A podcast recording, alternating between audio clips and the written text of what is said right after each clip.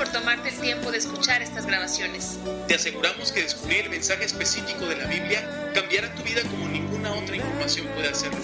Solo te invitamos a escuchar sin prejuicios y con una actitud humilde de principio a fin. No estamos tratando de promover ninguna religión en sí, sino que lo único que queremos difundir es el mensaje central de la Biblia desde su contexto histórico. Con el cual te darás cuenta de manera irrefutable que en verdad este es un libro inspirado por un ser divino. A descubrirlo por ti mismo.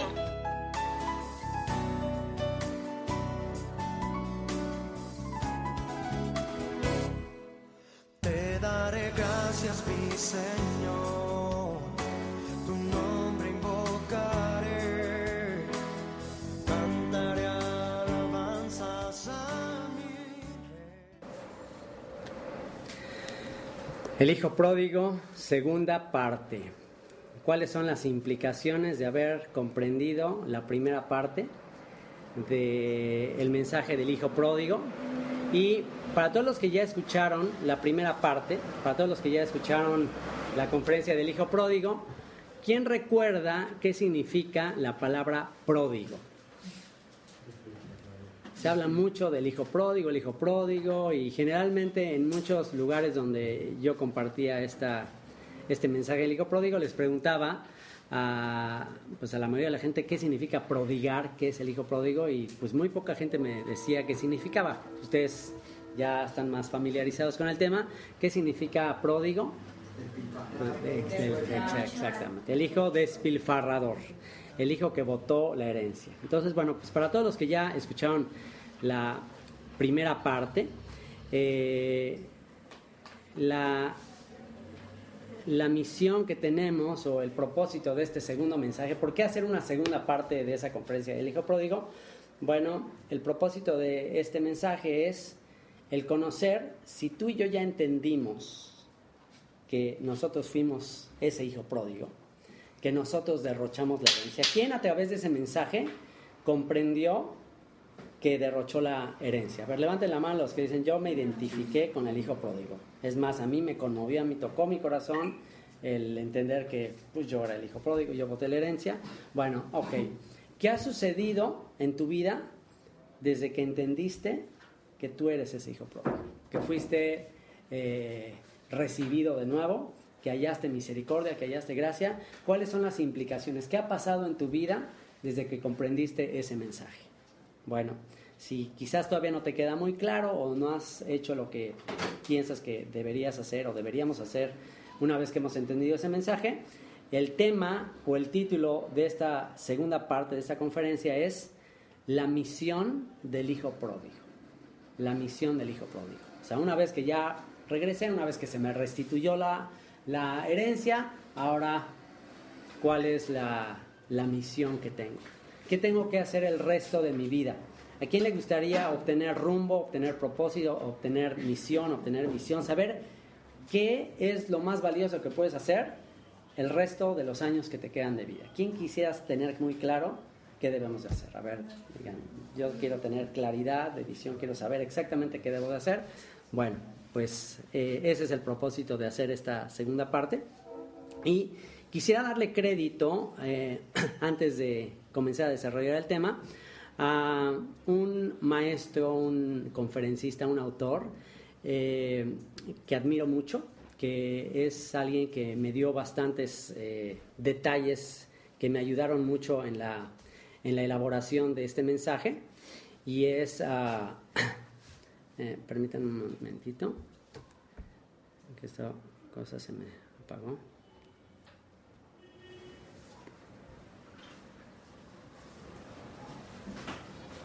Okay.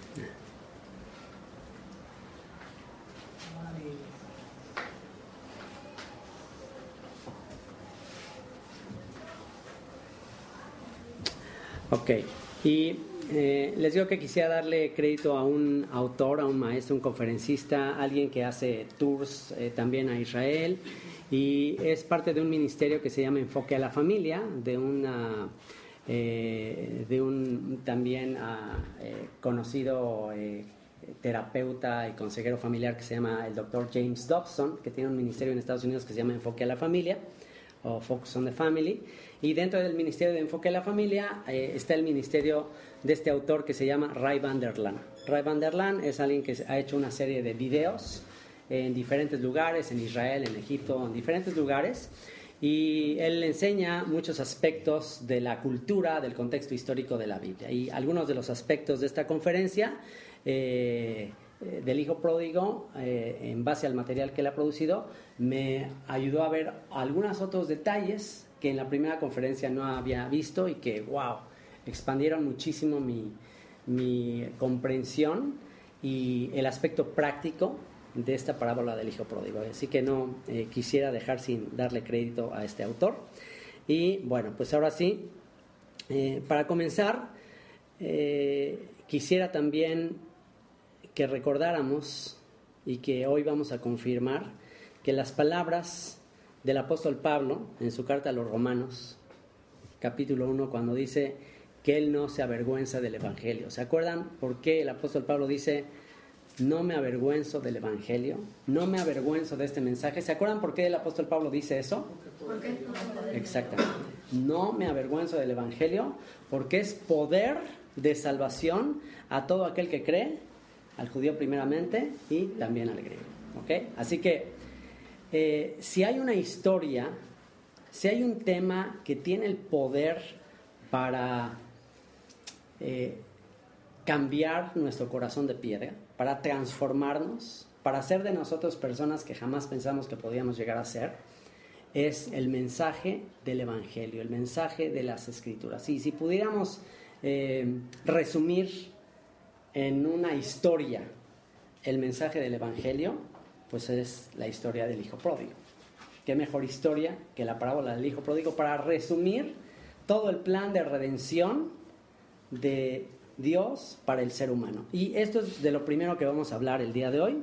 Vamos a hablar acerca del tema de la redención.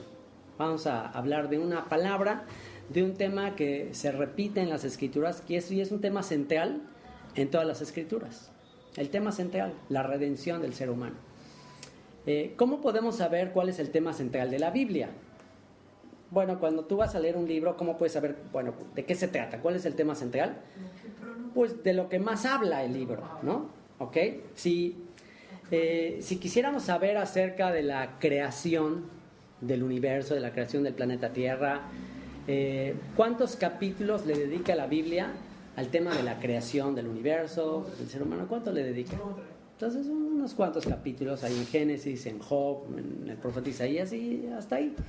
Eh, eh, si de eso, de la creación, de todo ese tema, habla poquito, entonces, pues realmente no podríamos decir que ese es el tema central. Simplemente la Biblia empieza dando por hecho que, que, que es evidente que existe un creador del universo, pero ya a partir del capítulo 12 de Génesis en adelante hasta Apocalipsis 22, ya todo va a girar alrededor de un tema que es la redención del mundo a través de una familia. ¿Cuál es la familia a través de la cual ha de venir la redención?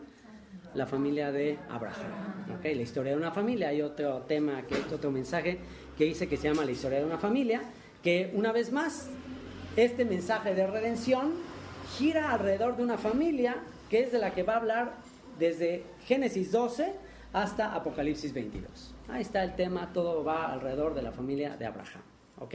Así que si el tema central es redención y es la familia de Abraham, entonces tenemos que entender la palabra redención como era entendida en tiempos de Abraham. Para los tiempos de Abraham, ¿qué era el concepto de redención? ¿Qué significaba eso? Y bueno, pues eh, este será el tema central del que estaremos hablando el día de hoy, el tema de la redención. Padre, yo te ruego que el día de hoy comprendamos como nunca antes la anchura, la altura, la longitud, la profundidad eh, de tu amor. Ese amor que sobrepasa todo entendimiento, Señor.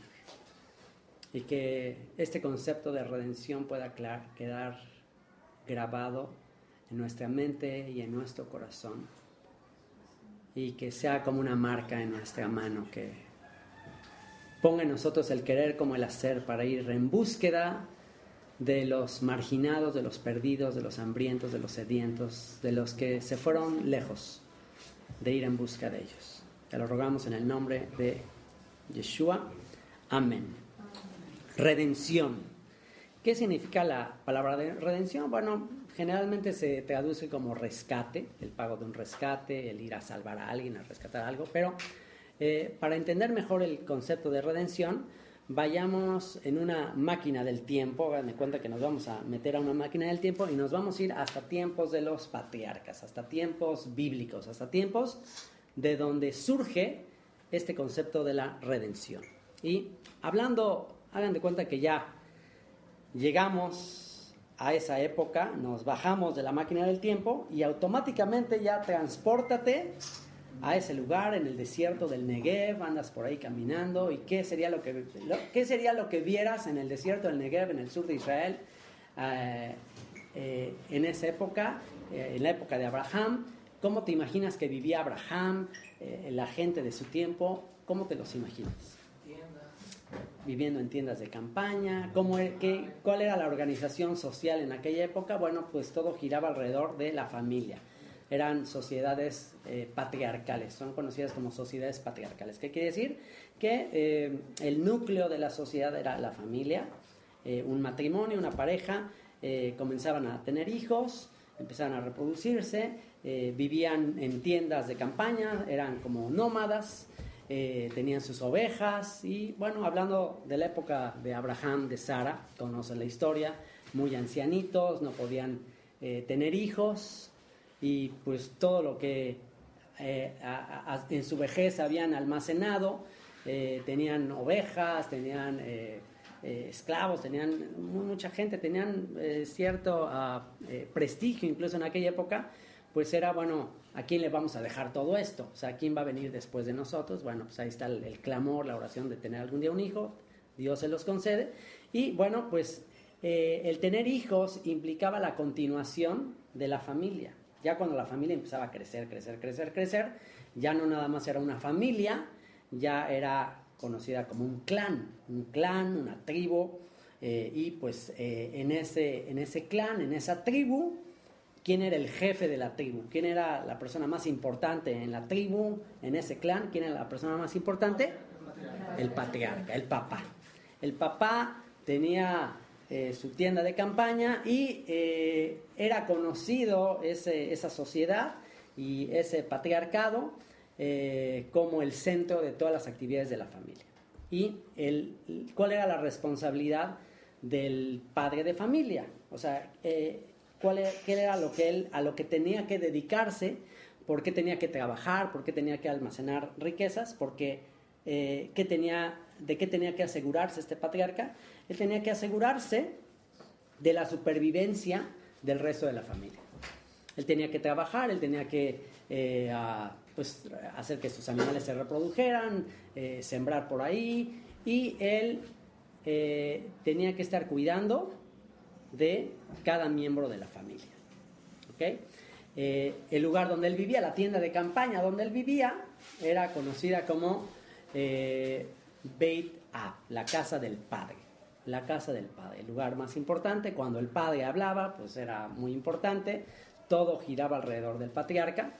¿Y eh, qué pasaba si eh, de repente alguno de los miembros de la familia, ya cuando la familia era numerosa, qué pasaba si alguno por ahí eh, se perdía, andaba por ahí y lo tomaban, porque pues era peligroso andar en el desierto en aquella época, había, pues como ahora, había gente que se andaba robando el rebaño, había delincuentes, había ladrones, etc. ¿Y qué pasaba si de repente llegaba eh, gente de otro clan, de otra tribu, y se llevaban cautivo a uno de los miembros de la familia? ¿De qué se tenía que encargar el patriarca? De ir a rescatarlo. Tenemos un ejemplo de eso en la Biblia, tenemos un ejemplo de eso en la... Okay. Exactamente, el sobrino Lot. Okay. Entonces, bueno, a Abraham se le dice, vete de tu tierra, de tu parentela, y te voy a llevar a a una tierra y voy a hacer de ti una nación grande, te bendeciré, serás bendición y serán benditas en ti todas las familias de la tierra. Así que bueno, Abraham escucha la voz de Dios, él va en búsqueda de esa ciudad celestial va en búsqueda del cumplimiento de esa promesa, se lleva a su sobrino y cuenta la historia que eh, se llevan cautivo a su sobrino Lot. Y cuando se lo llevan cautivo, ¿qué es lo que él hace? Pues hace lo que tiene que hacer todo patriarca responsable, va en búsqueda del sobrino junto a un ejército y lo rescata. Bueno, eso que llevó a cabo Abraham, de ir a rescatarlo, eso es lo que se llama redención. Eso se llama redención. Ir a rescatar al marginado, al, al preso, al esclavizado, al que cometió un error, lo que sea. Conocemos un poco de la personalidad de Lot, que le gustaba estar cerca de, del peligro, se fue a Sodoma y a Gomorra, y bueno, detallitos ahí que por las mismas malas decisiones de, de Lot, eh, le pasó lo que le pasó. Pero independientemente de las malas decisiones de Lot, Abraham, ¿qué hizo cuando se lo llevan cautivo? ¿Qué hizo? Pues es su problema, eso le pasa por materialista, eso le pasa por irse a Sodoma y Gomorra, eso le, o sea, ¿hizo, ¿tomó esa actitud Abraham? No, era una vida muy preciada de la familia. Yo soy el encargado de que nadie se pierda de la familia, voy por él. Voy hasta arriesgar mi vida, voy a hacer lo que sea necesario con tal de ir a rescatar a un miembro de la familia. Lo voy a ir a redimir. Eso es lo que hizo Abraham. Entonces de ahí surge toda esta idea de redención para que nos quede muy claro. Y esto mismo que hace Abraham, entonces, que se conoce como redención, era algo, un concepto muy bien entendido en esa época por los hebreos, por los descendientes de Abraham, que tiempo después, incluso a Abraham se le dijo, serían esclavos en Egipto. Llegarían a Egipto y bueno, ustedes ya conocen la historia de un descendiente de Abraham, José, que va a Egipto, se convierte en un gobernador y luego llegan sus hermanos y eh, les alimenta en Egipto y pasan un tiempo en Egipto y una vez que están en Egipto entonces Dios va a hacer algo con ellos y eso está en Éxodo capítulo 6 y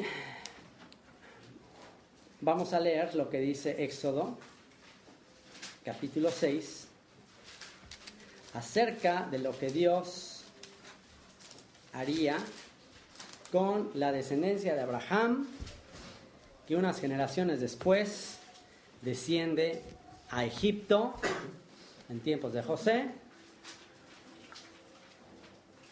Después de que José muere, pasaron muchos años de que José muere y pues el, el faraón que viene a ocupar el trono de Egipto después de muchos años, dice que ya ni toma en cuenta lo que hizo José y al ver la amenaza del pueblo hebreo, al ver que se estaban multiplicando y que podían convertirse en un problema para los egipcios, comienza a oprimirlos, comienza a esclavizarlos, comienza a hacerles daño.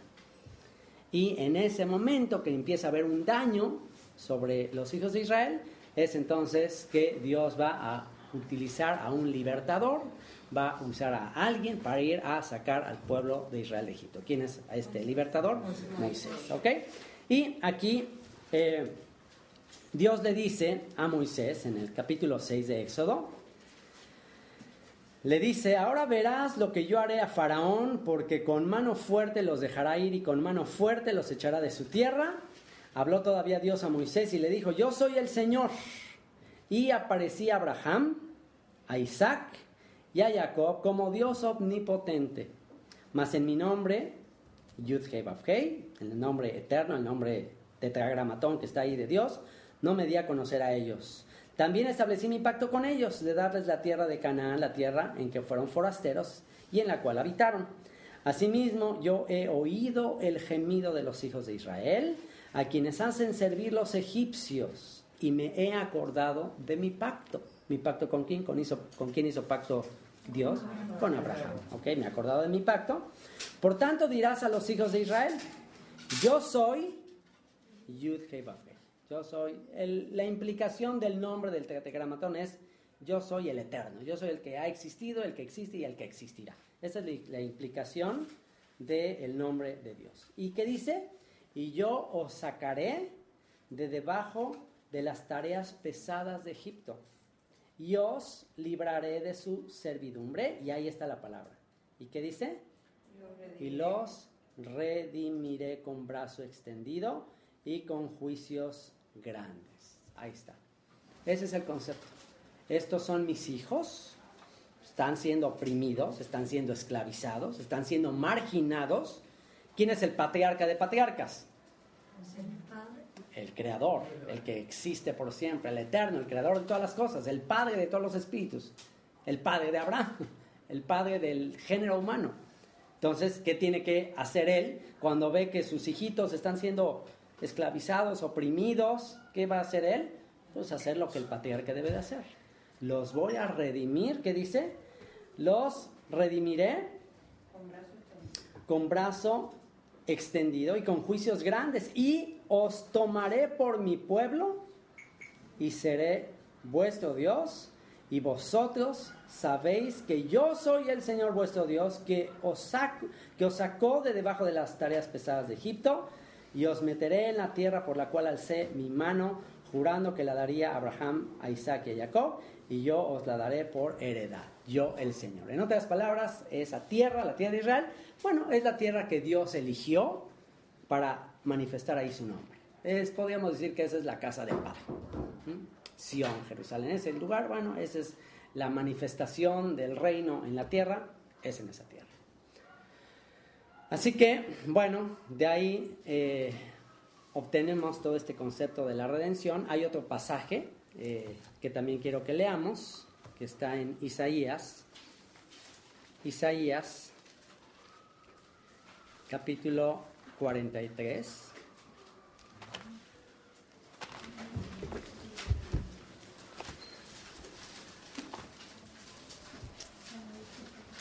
Y, wow, este es uno de mis textos favoritos. ya se ríen porque ya no me creen. este es uno de mis textos favoritos. Fíjense lo que dice, es que, wow, si no... Eh, es increíble, fíjense lo que dice. Ahora, así dice el Señor, creador tuyo, oh Jacob y formador tuyo, oh Israel. No temas, porque yo te redimí. Israel, ¿qué significa Israel? ¿Quién recuerda qué significa Israel? El que vence, el que prevalece, el que vence. ¿Y qué le dice Israel? Israel, no temas.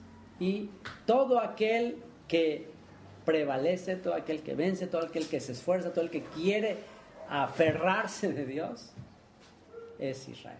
¿Y qué le dice Dios a aquel que prevalece? ¿Qué le dice? No temas, no temas. Una de las frases que más repitió Jesús, Yeshua, es no temas, no temas, no temas.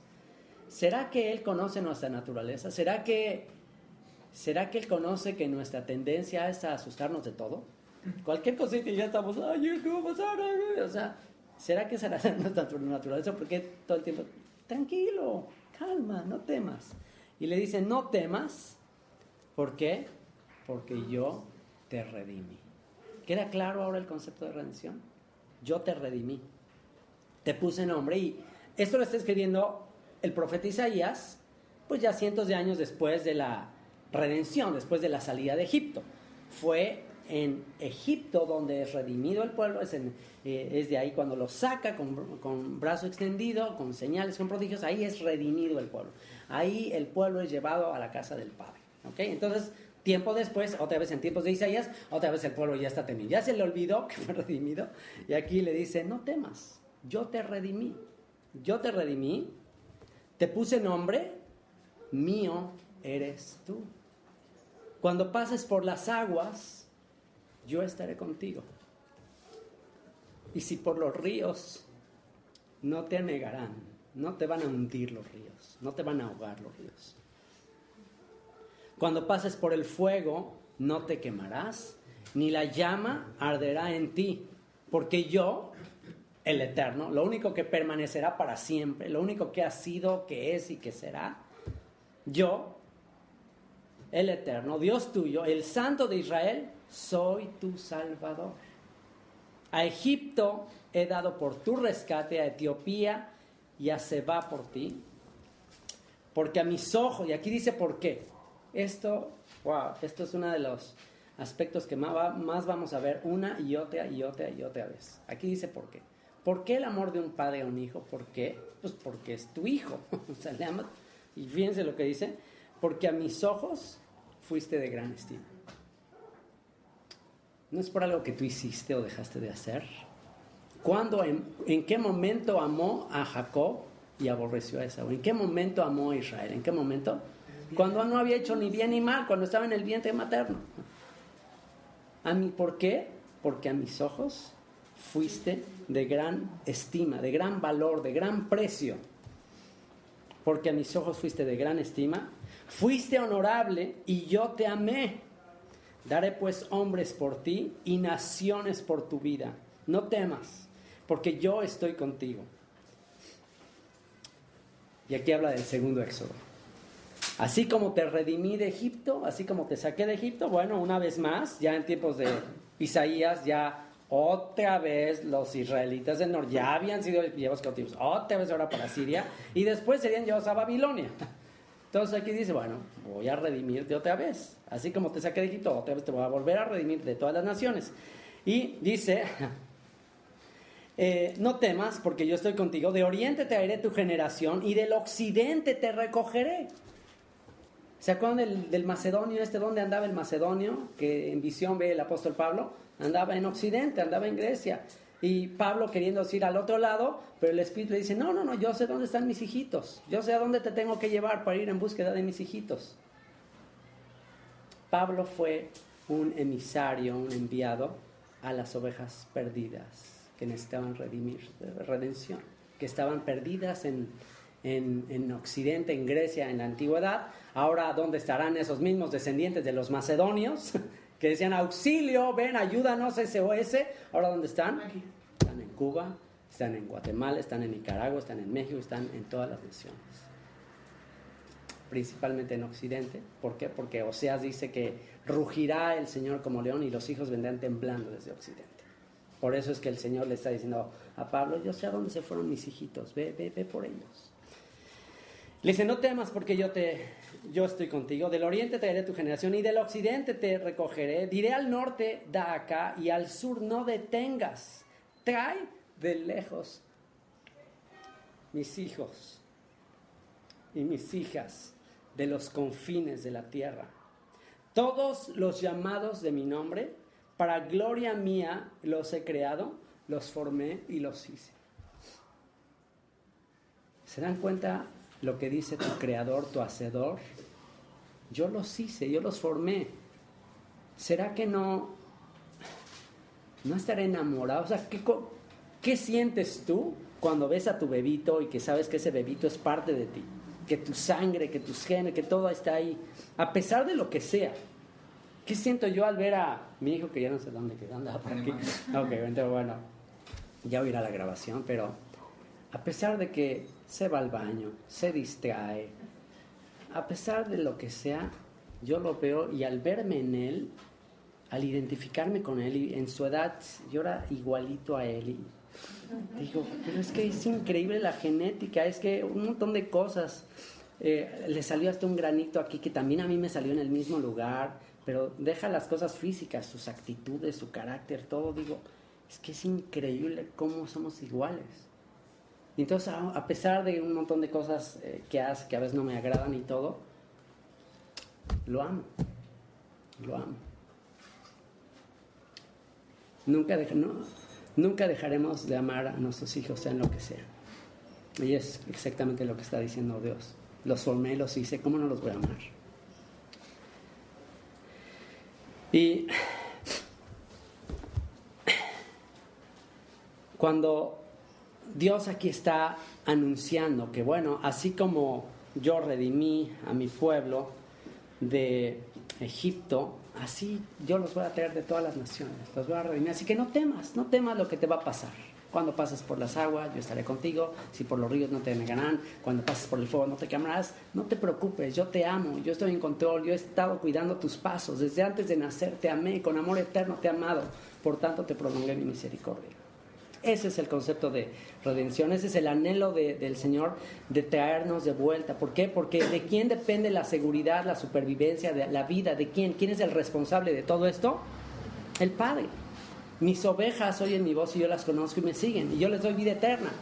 Mi Padre que me las dio es mayor que todos y nadie las puede arrebatar de la mano de mi Padre. Así que este es el concepto de redención. Y eh, una vez que entendemos el concepto de redención, eh, una vez que entendemos el anhelo que el Padre tiene de redimir a su pueblo y de que, de que su pueblo cumpla una misión específica que vamos a ver a continuación. Una vez que Él declara que ha redimido a su pueblo, eh, entonces eh, nos va a mostrar cuál es la misión de su pueblo. Ok, si el Padre da ese ejemplo de amor, da ese ejemplo de, de dar su vida, da ese ejemplo de ir a rescatar, ¿qué pasaba en el caso de esta sociedad patriarcal? ¿Qué pasaba si de repente ya el, el papá amoroso, que está todo el tiempo velando por la seguridad del resto de la familia, ¿qué pasaba cuando ese patriarca, pues ya por la edad, eh, partía con el Señor? Ahora, ¿qué pasa? Ahora, ¿quién se iba a hacer cargo de la seguridad, del bienestar de la familia si se moría el patriarca? ¿Qué pasaba cuando se moría el patriarca? ¿Mm? El primogénito era siempre pa- preparado para tomar el rol, el papel del papá. Y ahí se le estaba preparando, ahí eh, se estaba, eh, pues el, el- el hijo primogénito sabía que él iba a tomar el lugar del padre. Cuando Israel tiene a sus hijos y todo eso, ¿quién era el primogénito? ¿Quién era el que se habría de encargar del bienestar del resto de la familia? ¿A quién le tocaba por nacimiento eh, cuidar del resto de la familia? A Rubén. ¿Pero qué pasó con Rubén? Bueno, pues fue descalificado por algo que hizo ahí en su época. Y bueno, pues ahí ya en ciertos casos que el primogénito era descalificado por algo que había hecho, pues entonces el papá podía tener la elección de elegir a alguien más como primogénito. ¿A quién eligió Jacob como primogénito que provocó los celos del resto de los demás? A José, ¿ok? Así que José, José sería el encargado de la primogenitura. José sería el encargado de la, de la preservación del pueblo. De hecho, el nombre José, en hebreo Yosef, quiere decir aumentará. El primogénito no nada más tiene la responsabilidad de, eh, de hacer que viva la descendencia. El primogénito no nada más tiene la, la responsabilidad de preservar a la familia. El primogénito también tiene la responsabilidad de aumentar los bienes del padre. El primogénito también tiene la responsabilidad de que, de que crezca la familia, de que se- la familia sea todavía más poderosa, más exitosa. El nombre de José o Joseph es profético de lo que su eh, primogenitura sería, aumentará. Ahora, eh, cuando se vuelve a encontrar Jacob con Joseph, ya en Egipto, que pensó que ya se había muerto, bueno, pues ahora Jacob ya también su hijo primogénito, el primero quedó descalificado. Y ahora al que eligió como primogénito, pues ya se murió. Y ahora, pues, ¿quién cumplirá la labor del primogénito? Es interesante que, pues no se menciona, que yo recuerde, que cuando ya José se muere, pues agarró a otro primogénito. No se menciona eso, ¿correcto? Eso está interesante, ¿no les parece? Finalmente se encuentra otra vez, ah, y de acuerdo a algunos comentarios eh, rabínicos, eh, eh, pero bueno, son comentarios finalmente, que había una cierta esperanza, que había una cierta ahí eh, detallito de, parte de Jacob de pensar que a lo mejor algún día encontraría a su hijo. No sabemos. Eh, pero bueno, más bien el texto dice que, que pensó que ya estaba muerto. Entonces, cuando lo ve, lo increíble que quizás por algo el espíritu simplemente no, no hizo que, que pidiera o tomara otro primogénito, siempre se mantuvo José como el primogénito. Pero finalmente cuando se encuentra ya con Joseph y que Joseph le presenta a los hijos que le nacieron en Egipto, ¿se acuerdan lo que hace eh, Jacob de cruzar los brazos? Y bueno, no nada más Jacob le da la primogenitura, sino Jacob va más allá. Jacob profetiza, eh, Jacob ve, incluso empieza a profetizar, a profetizar a todos sus hijos. eh, pero también en ese momento lleva a cabo un acto que implica quién tomaría ahora la primogenitura cuando José ya no estuviera. Cuando José ya no estuviera, cuando se muriera José, entonces ¿quién sería ahora el que será el primogénito? Efraín. ¿Ok? Se supone que tenía que ser el mayor, que fue Manasés. Pero no, cruzó los brazos y dijo, no, Manasés no será, será Efraín. Una elección profética de parte de Jacob. Y tenemos en Efraín el llamado de ser el primogénito. Efraín es el primogénito. Efraín es el que va a continuar la función, la labor del patriarca de aumentar, de engrandecer, de preservar la vida del resto de la familia. ¿Y qué significa el nombre Efraín? El nombre Efraín significa fructífero. Ahora, si tú unes Joseph con Efraín y si tú eh, eh, le das significado a ambos nombres, ¿qué dijimos que significa Joseph? Aumentará. Y Efraín, fructífero. Entonces aumentará y es, eh, entonces juntando las dos es aumentará abundancia de frutos. Aumentará frutos, es decir, el fruto de Israel, el fruto, la abundancia, la supervivencia y el aumento de la nación de Israel, que en comparación con todas las naciones y con todo el mundo, Israel, ¿quién, es, quién será la nación si vemos a Dios como el padre de la familia de toda la humanidad? de toda la humanidad, ¿cuál será el hijo primogénito de Dios para preservar al resto de la humanidad? Israel. Israel. Y de Israel específicamente, ¿quién? Efraín. ¿Ok? Ahora vamos a eh, Jeremías. Jeremías capítulo 31.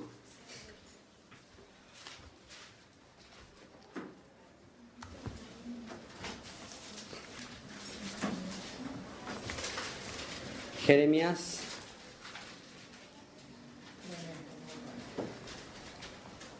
treinta y uno y vamos a leer el versículo 9. Jeremías 31, 9.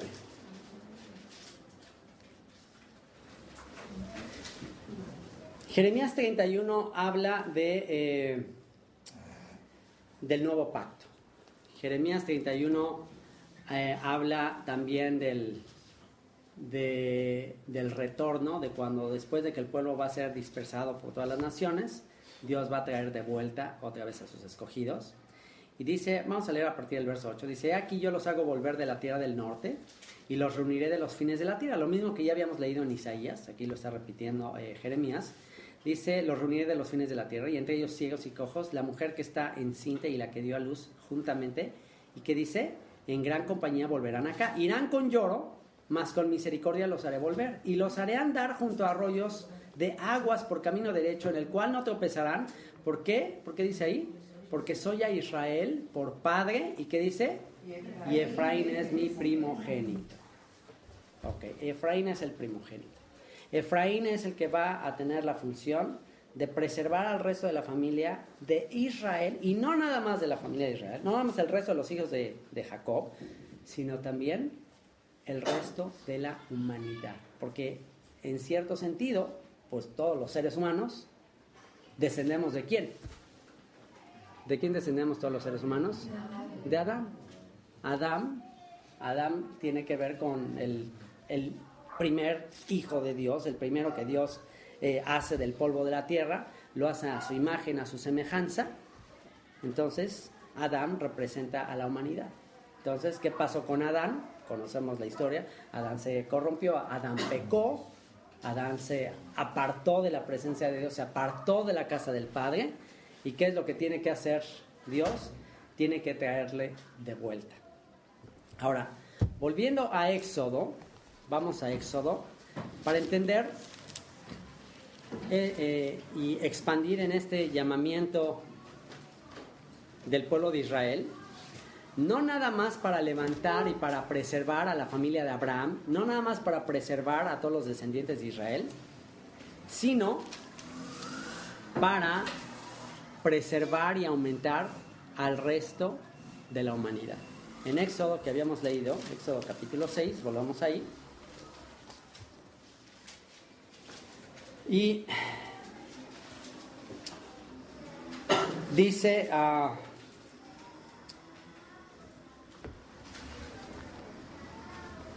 en- dice ahí que les va a hacer por, ah, que los va a redimir. Y vamos ahí en, mismo en Éxodo, ya leímos esa parte de que los redimió, pero los redime para qué? Los redimió, los rescata con un propósito que se revela en, en el capítulo 19. Vamos un poquito más adelante, el capítulo 19. Y fíjense lo que dice en Éxodo 19. Y vamos a leer a partir del versículo 3. Éxodo 19, versículo 3. Dice, y Moisés subió a Dios y el Señor lo llamó desde el monte diciendo, así dirás a la casa de Jacob y anunciarás a los hijos de Israel. Vosotros visteis lo que hice a los egipcios y cómo os tomé sobre alas de águila. ¿Cómo los tomé sobre alas de águila? Todo lo que hice con ustedes en Egipto, de la manera en que fueron oprimidos, fueron esclavizados, todo lo que él estaba haciendo, y dice, ¿cómo los saco de ahí? Los llevo rumbo al desierto. Dice, los tomé como alas de águila. ¿Qué quiere decir? Estaba haciendo con ustedes lo mismo que hacen las águilas para entrenar a sus polluelos. ¿Saben ustedes cómo entrenan las águilas a sus polluelos para volar? Bueno, las águilas ponen sus nidos en, en lugares muy altos, ahí en los peñascos de las montañas, y ahí están sus polluelos y empiezan ellos a, eh, van a cazar, les llevan ahí sus, este, sus carnitas, los aves les llevan las víctimas eh, todavía un poco vivitas para que empiecen a aprender cómo cazar y todo. Y ya cuando llegue el tiempo de, de entrenarlas para volar, ¿qué es lo que dice que hace, eh, qué es lo que hace la, la águila? Lo mismo que está escrito eh, que hace Dios. Dice, como el águila que excita la nidada, o que mueve, o que sacude la nidada, que, que sacude el nido, así es como el Señor hace con, con su pueblo. Entonces, ¿qué hace el águila? El águila empieza a sacudir el nido para que los polluelos, desde ahí, desde el precipicio, se empiecen a caer. Y imagínense, nunca en su vida han volado, están apenas desarrollando las alas y de repente te mueven, eh, te sacuden y ahí va el aguilucho cayendo y pues va cayendo a toda velocidad, cada vez más ve más cerca el piso donde se va a estrellar. Y ya cuando está a punto de, de estrellar, pues ¿qué va haciendo en desesperación, en instinto de supervivencia? ¿Qué va haciendo el aguilucho? Pues empieza a, a ejercitar sus alas. Y ese pánico, ese pánico de que me voy a matar, es el que hace que ejerciten muy bien sus alas. Y entonces ya cuando están a punto de estamparse, viene el águila por debajo de ellos, los cacha y otra vez se los lleva. Y los sube, los sube, los sube, ya que, ya que se les baja el palpitar del corazón, ya que dice, ¡ay, qué susto, qué tremendo! Ya, gracias, va. Ya se está empezando a recuperar, ¿y qué creen que hace el águila? Otra vez lo vuelve a. Dice, a ver, pero... Y el aguilucho podría pensar, ¿qué necesidad de estos sustos? O sea, ¿qué no me puedes poner un pizarrón y, y enseñarme ahí en teoría cómo se vuela? ¿Por qué me tienes que dar esos sustos? Bueno, pues así es como obra el Señor. Y es justamente lo que está diciendo. Bueno, así, así te tengo que entrenar. Así como el águila, así. Pero así te protejo, no te preocupes. Estabas ya afligido, ya no vamos a sobrevivir. ¿Cuántas veces el pueblo de Israel dijo, ya nos vamos a morir, ya nos va a matar, ¿para qué nos sacó? Y una vez más el Señor los volvía a rescatar. Les daba agua, les daba pan del cielo, hacía cosas extraordinarias. ¿Qué es lo que está diciendo? Ustedes vieron cómo les tomé sobre alas de águilas, cómo los he protegido y preservado la muerte una y otra vez. Dice, os he traído a mí. Ahora pues, si diereis oído a mi voz y guardareis mi pacto, ¿cuál pacto? El que les iba a dar ahí en el monte Sinaí, los mandamientos. Si guardas mi pacto, ¿qué dice?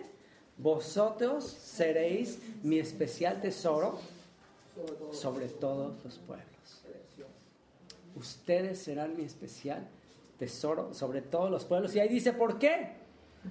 Dice, porque yo soy soberano. Porque yo entre todos los pueblos puedo, elegir a quien yo quiera. ¿Por qué dice? Porque mía es toda la tierra. Yo decido a quién escoger. Yo decidí escogerte a ti, Israel, que que era Israel un pueblo de esclavos. Lo vi, lo débil, lo menospreciado, un pueblo débil, un pueblo insignificante. El nombre Israel comienza con la letra más pequeña del hebreo y termina con la más grande. ¿Qué muestra eso? Dios elige lo vil, lo débil, lo que no es, para mostrar su grandeza ante los demás. No te escogí, dice a través de los profetas, porque fueras un pueblo grande, numeroso, extraordinario, fuerte, un ejército grande. Te, te escogí por cuanto eras el menor de todos los pueblos, para mostrar en ti toda mi gloria, toda mi grandeza a través de ti. Dice, si ustedes guardan mi pacto, serán mi especial tesoro sobre todos los pueblos, porque mía es toda la tierra. Jesús, Yeshua, expresó esto mismo en la famosa parábola del tesoro escondido. Que un hombre halló un tesoro en un campo y que hizo fue vendió todo lo que tenía para comprar el campo y quedarse con el tesoro. Eh, eso está simbolizado aquí. Israel, eh, el campo representa al mundo. En todo ese mundo, Dios compra, Dios redime ese mundo. ¿Para qué? Para tomar al tesoro que es Israel. Ustedes son mi especial tesoro. ¿Y quién es Israel? Pues ¿cuál es la condición para ser Israel? Si guardas mi pacto. Si guardas mi pacto, eres Israel. Si no guardas mi pacto, aunque digas que eres Israel, aunque digas que eres Israel espiritual, aunque digas lo que digas, pues no eres, porque aquí estoy diciendo la condición para ser mi pueblo que tomes mi pacto. Si tomas mi pacto, seréis mi especial tesoro entre todos los pueblos, sobre todos los pueblos, porque mía es toda la tierra. Y fíjense el llamado, verso 6. Y vosotros me seréis, ¿qué dice? Un reino de sacerdotes y gente santa. Estas son las palabras que dirás a los descendientes de Israel, a los hijos de Israel. Ustedes me serán un pueblo de sacerdotes, Koanim, esa es la palabra hebrea para sacerdotes, que ¿cuál es la función del sacerdote? Es el mediador, pero ¿qué, tenía que hacer el, el sacerdote? El sacerdote tenía que ser el representante de Dios ante los demás. Es decir, el sacerdote era el que tenía que, con su ejemplo, con su manera de conducirse, con eh, su manera de ser, él tenía que ser la manifestación de lo que Dios era. Él tenía que, eh, por eso dice, eh, ustedes serán santos. ¿Qué, será la, ¿Qué es la palabra santo? Kadosh. Es, ustedes estarán totalmente apartados, consagrados para mí. Van a estar en mi presencia todo el tiempo, porque al estar en mi presencia, al estar aprendiendo de mí, entonces a la hora de salir, entonces ustedes van a reflejar lo que yo soy. Ustedes van a reflejar mi gloria.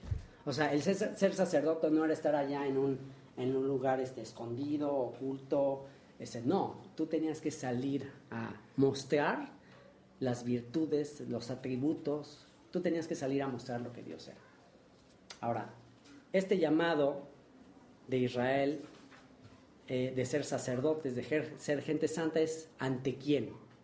Ante quién Israel, todo Israel, todos los que tomaron el pacto, ante quién tenían que ser un pueblo que fuera un ejemplo, que fueran consagrados, que fueran alguien especial que mostrara las virtudes, ¿hacia quién le tenían que mostrar esto?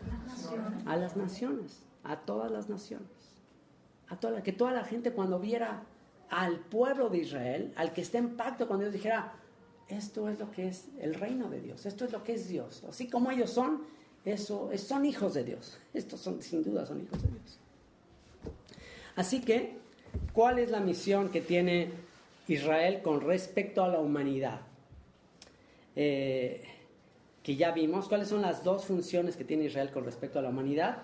Una de ellas es lo que acabamos de ver, ser sacerdotes, ser apartados para Él, reflejar lo que Él es, ser mediadores entre Dios y los hombres. ¿Y cuál es la otra función que dijimos?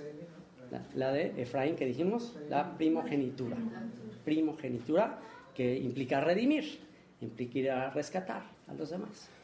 ¿Quedó claro cuáles son esas dos funciones de Israel? Ser sacerdotes, ser representantes del Creador del universo y redimir, ir a rescatar, ir a buscar y salvar lo que se había perdido. ¿Quedó claro? Bueno.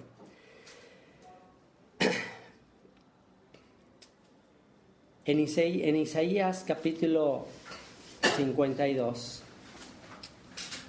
Isaías capítulo 52, versículo 7, que después se repite en Romanos capítulo 10, 15, dice, cuán hermosos son los pies sobre los montes de los que anuncian buenas nuevas, de los que anuncian buenas nuevas de paz, de los que dicen a Sión, tu Dios reina. Cuán hermosos. ¿Por qué? ¿Por qué cuán hermosos? Porque ese era el llamado de Israel. El llamado de Israel era ir a las naciones y decirles, ¿saben qué? Dios reina. Él es real, Él es grande, Él es bueno, Él es... Miren, nosotros somos el ejemplo de la gracia de Dios, de la bondad de Dios, de cómo nos rescató. Miren, nuestra historia es una historia de romance, es una historia de redención. El más grande eh, mensaje de amor, de romance, que puede mostrarle al resto del mundo, al resto de las naciones, cómo es Dios de amoroso, de paciente, es la Biblia. ¿Por qué? ¿Por qué Israel tiene que llevar esta palabra y enseñársela a las naciones?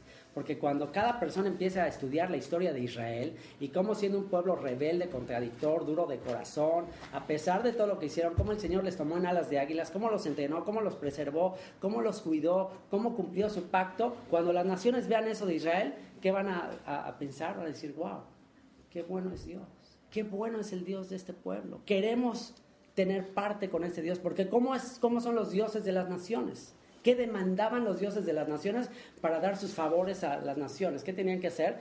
Sacrificios terribles de sus hijos primogénitos, a veces hasta sacrificios humanos, cosas terribles tenían que hacer. En cambio, este Dios es un Dios que ni siquiera demandó el hijo primogénito de Abraham, solamente lo probó. Y pues Abraham estaba acostumbrado Abraham a que los dioses de las naciones, estaba acostumbrado a que los dioses de las naciones pedían a los hijos primogénitos para sacrificio. Eso era lo normal, eso era lo común. Entonces, por eso Abraham, pues aunque sí estuvo fuerte lo que le pidieron, pues bueno, de alguna manera estaba familiarizado con los dioses cananeos, que eso era justo lo que pedían.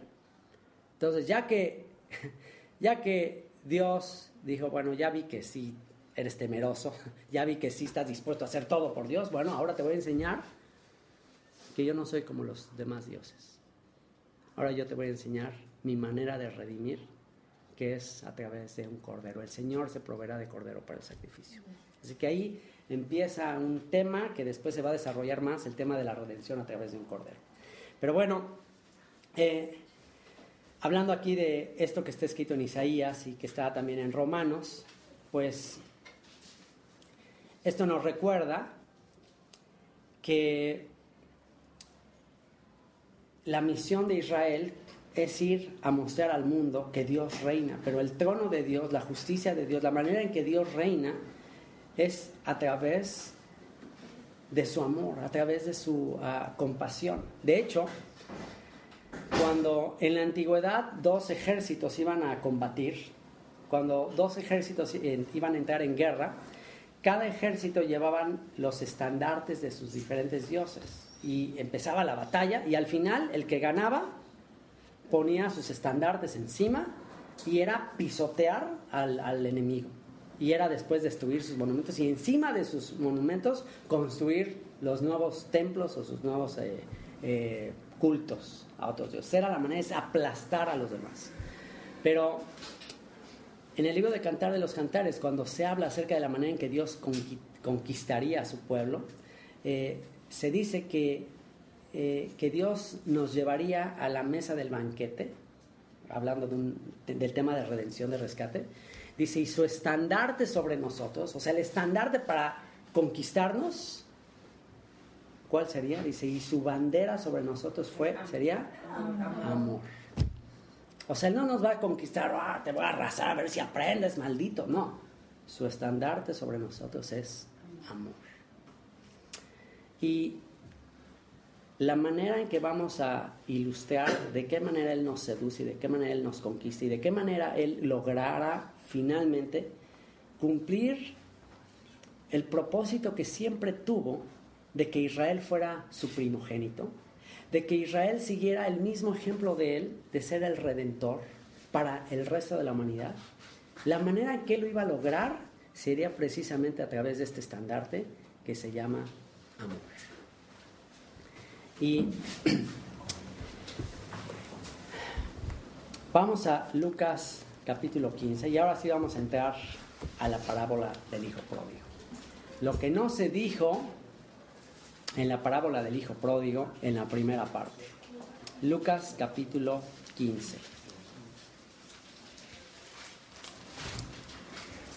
Lucas capítulo 15. Ahora, si ya leímos que el primogénito es Israel, y más específicamente dentro de la familia de Israel, el primogénito, la primogenitura la recibe Efraín, entonces Efraín tiene que cumplir la función del patriarca, Efraín tiene que ir a redimir, Efraín tiene que ir en búsqueda de los que se perdieron y ahí entra un, eh, un misterio eh, extraordinario de parte de Dios, de cómo la misma maldad, la misma incapacidad de Efraín, Efraín representa a las diez tribus de Israel del norte. Si la función de Efraín es ir a buscar y a salvar lo que se había perdido, actualmente y en tiempos de Jeremías 31, que leímos que Efraín es mi primogénito, en tiempos del profeta Jeremías, aproximadamente por el año 600 a.C., ¿dónde andaba Efraín? ¿Dónde andaban las tribus del norte para los tiempos del profeta Jeremías? Estaban dispersas entre las naciones. Ahora, ¿será que por estar dispersas entre las naciones ya no van a cumplir su función de primogénitos? es justo la manera en que van a cumplir su labor de primogénito. Ahora sí que van a hacerlo el llamado que tenían, aunque no querían. Dios va a cumplir su propósito tarde o temprano. Eso es algo increíble. Y ahora sí, Lucas capítulo 15. Lucas capítulo 15.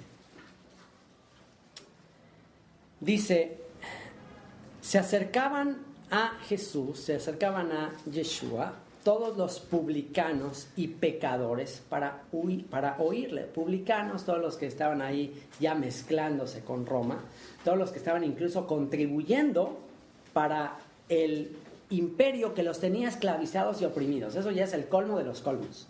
O sea, no nada más estoy esclavizado, no nada más estoy oprimido, sino ahora le ayudo a mis enemigos a que me sigan oprimiendo. Y dice que se sentaban ahí, con, iban con, con Jesús, iban con él para tratar de escucharle. Y dice, y los fariseos, fariseos, el término fariseo del hebreo tiene que ver con los separatistas, con los separados. O sea, separados en el sentido de que ellos no se querían mezclar. Ellos se habían tomado muy en serio el tema, de que serán ustedes santos, pero es un entendimiento no completo de lo que significa la palabra santidad. Es, yo no me mezclo con eso porque estoy santo, soy muy santo, soy consagrado, es toda bola de pecadores, estos que se están mezclando con los romanos, yo no me mezclo con ellos.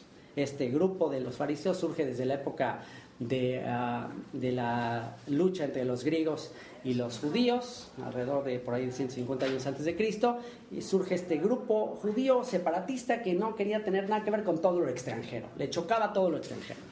Ahí estaban estos fariseos y dice, y los escribas, los fariseos y los escribas, ¿quiénes eran los escribas?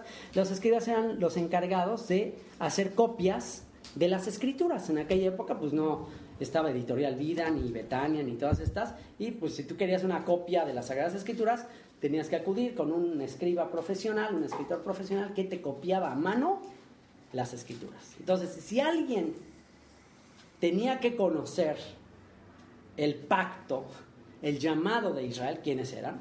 Pues los escribas. Y bueno, estos fariseos que se apartaban y todo, bueno, pues están ahí, están viendo que Yeshua está conviviendo con pecadores, con gente que había transgredido el pacto con gente que ya no estaba guardando el pacto y con gente que no nada más no estaba guardando el pacto, sino que estaba ayudándole a los enemigos, a los que les estaban oprimiendo. Y dice que ellos murmuraban, los fariseos y los escribas murmuraban diciendo, este a los pecadores recibe y con ellos come. Entonces, él les refirió esta parábola diciendo, ¿Qué hombre de vosotros teniendo 100 ovejas, si pierde una de ellas, no deja las 99 en el desierto y va tras la que se perdió hasta encontrarla y cuando la encuentra la pone sobre, sus hombros gozoso y al llegar a casa reúne a sus amigos y vecinos diciéndoles, gozaos conmigo porque he encontrado mi oveja que se había perdido. Os digo que así habrá más gozo en el cielo por un pecador que se arrepiente que por 99 justos que no necesitan de arrepentimiento. O qué mujer que tiene 10 dracmas y pierde una dracma, no enciende la lámpara y barre la casa y busca con diligencia hasta encontrarla y cuando la encuentra eh, reúne a sus amigas y vecinas diciendo, gozaos conmigo porque he encontrado la dracma que eh, había perdido. Así os digo que hay gozo delante de los ángeles de Dios por un pecador que se arrepiente. Y bueno, ¿qué hace Yeshua cuando murmuran de él, cuando ve que están hablando mal de él? Hace lo que todo eh, maestro de aquella época haría.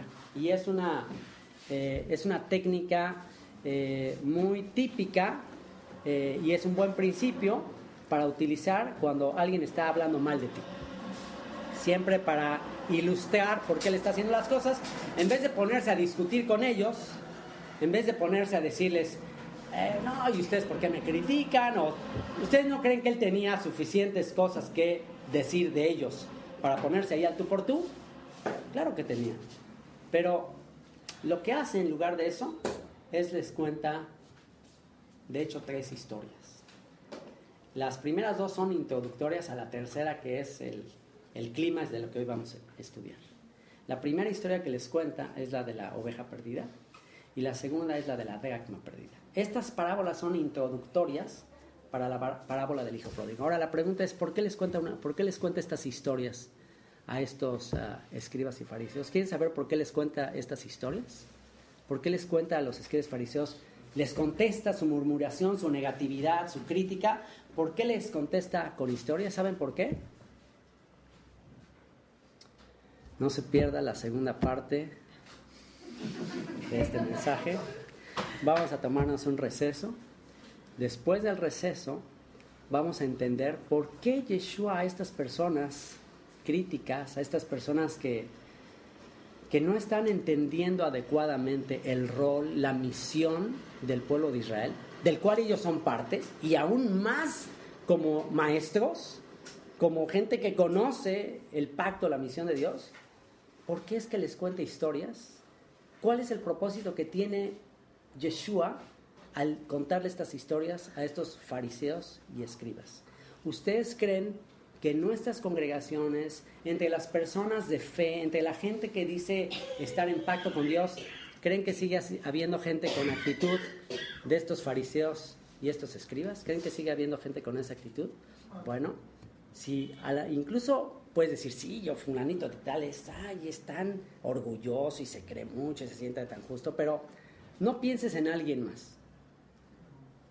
Piensa si en tu corazón, en tu actitud, a veces hay esta misma actitud de que, ay, estos, esta gente, qué pecadora, o, o sea, piensa si en ti hay esa actitud y si en el receso tú detectas y te acuerdas, y a lo mejor en este mismo momento tú estás teniendo esa misma actitud, bueno, el desenlace del mensaje va a ser para ti. Y vamos a ver si este mensaje, como dijo el apóstol Pablo, tiene poder de salvación.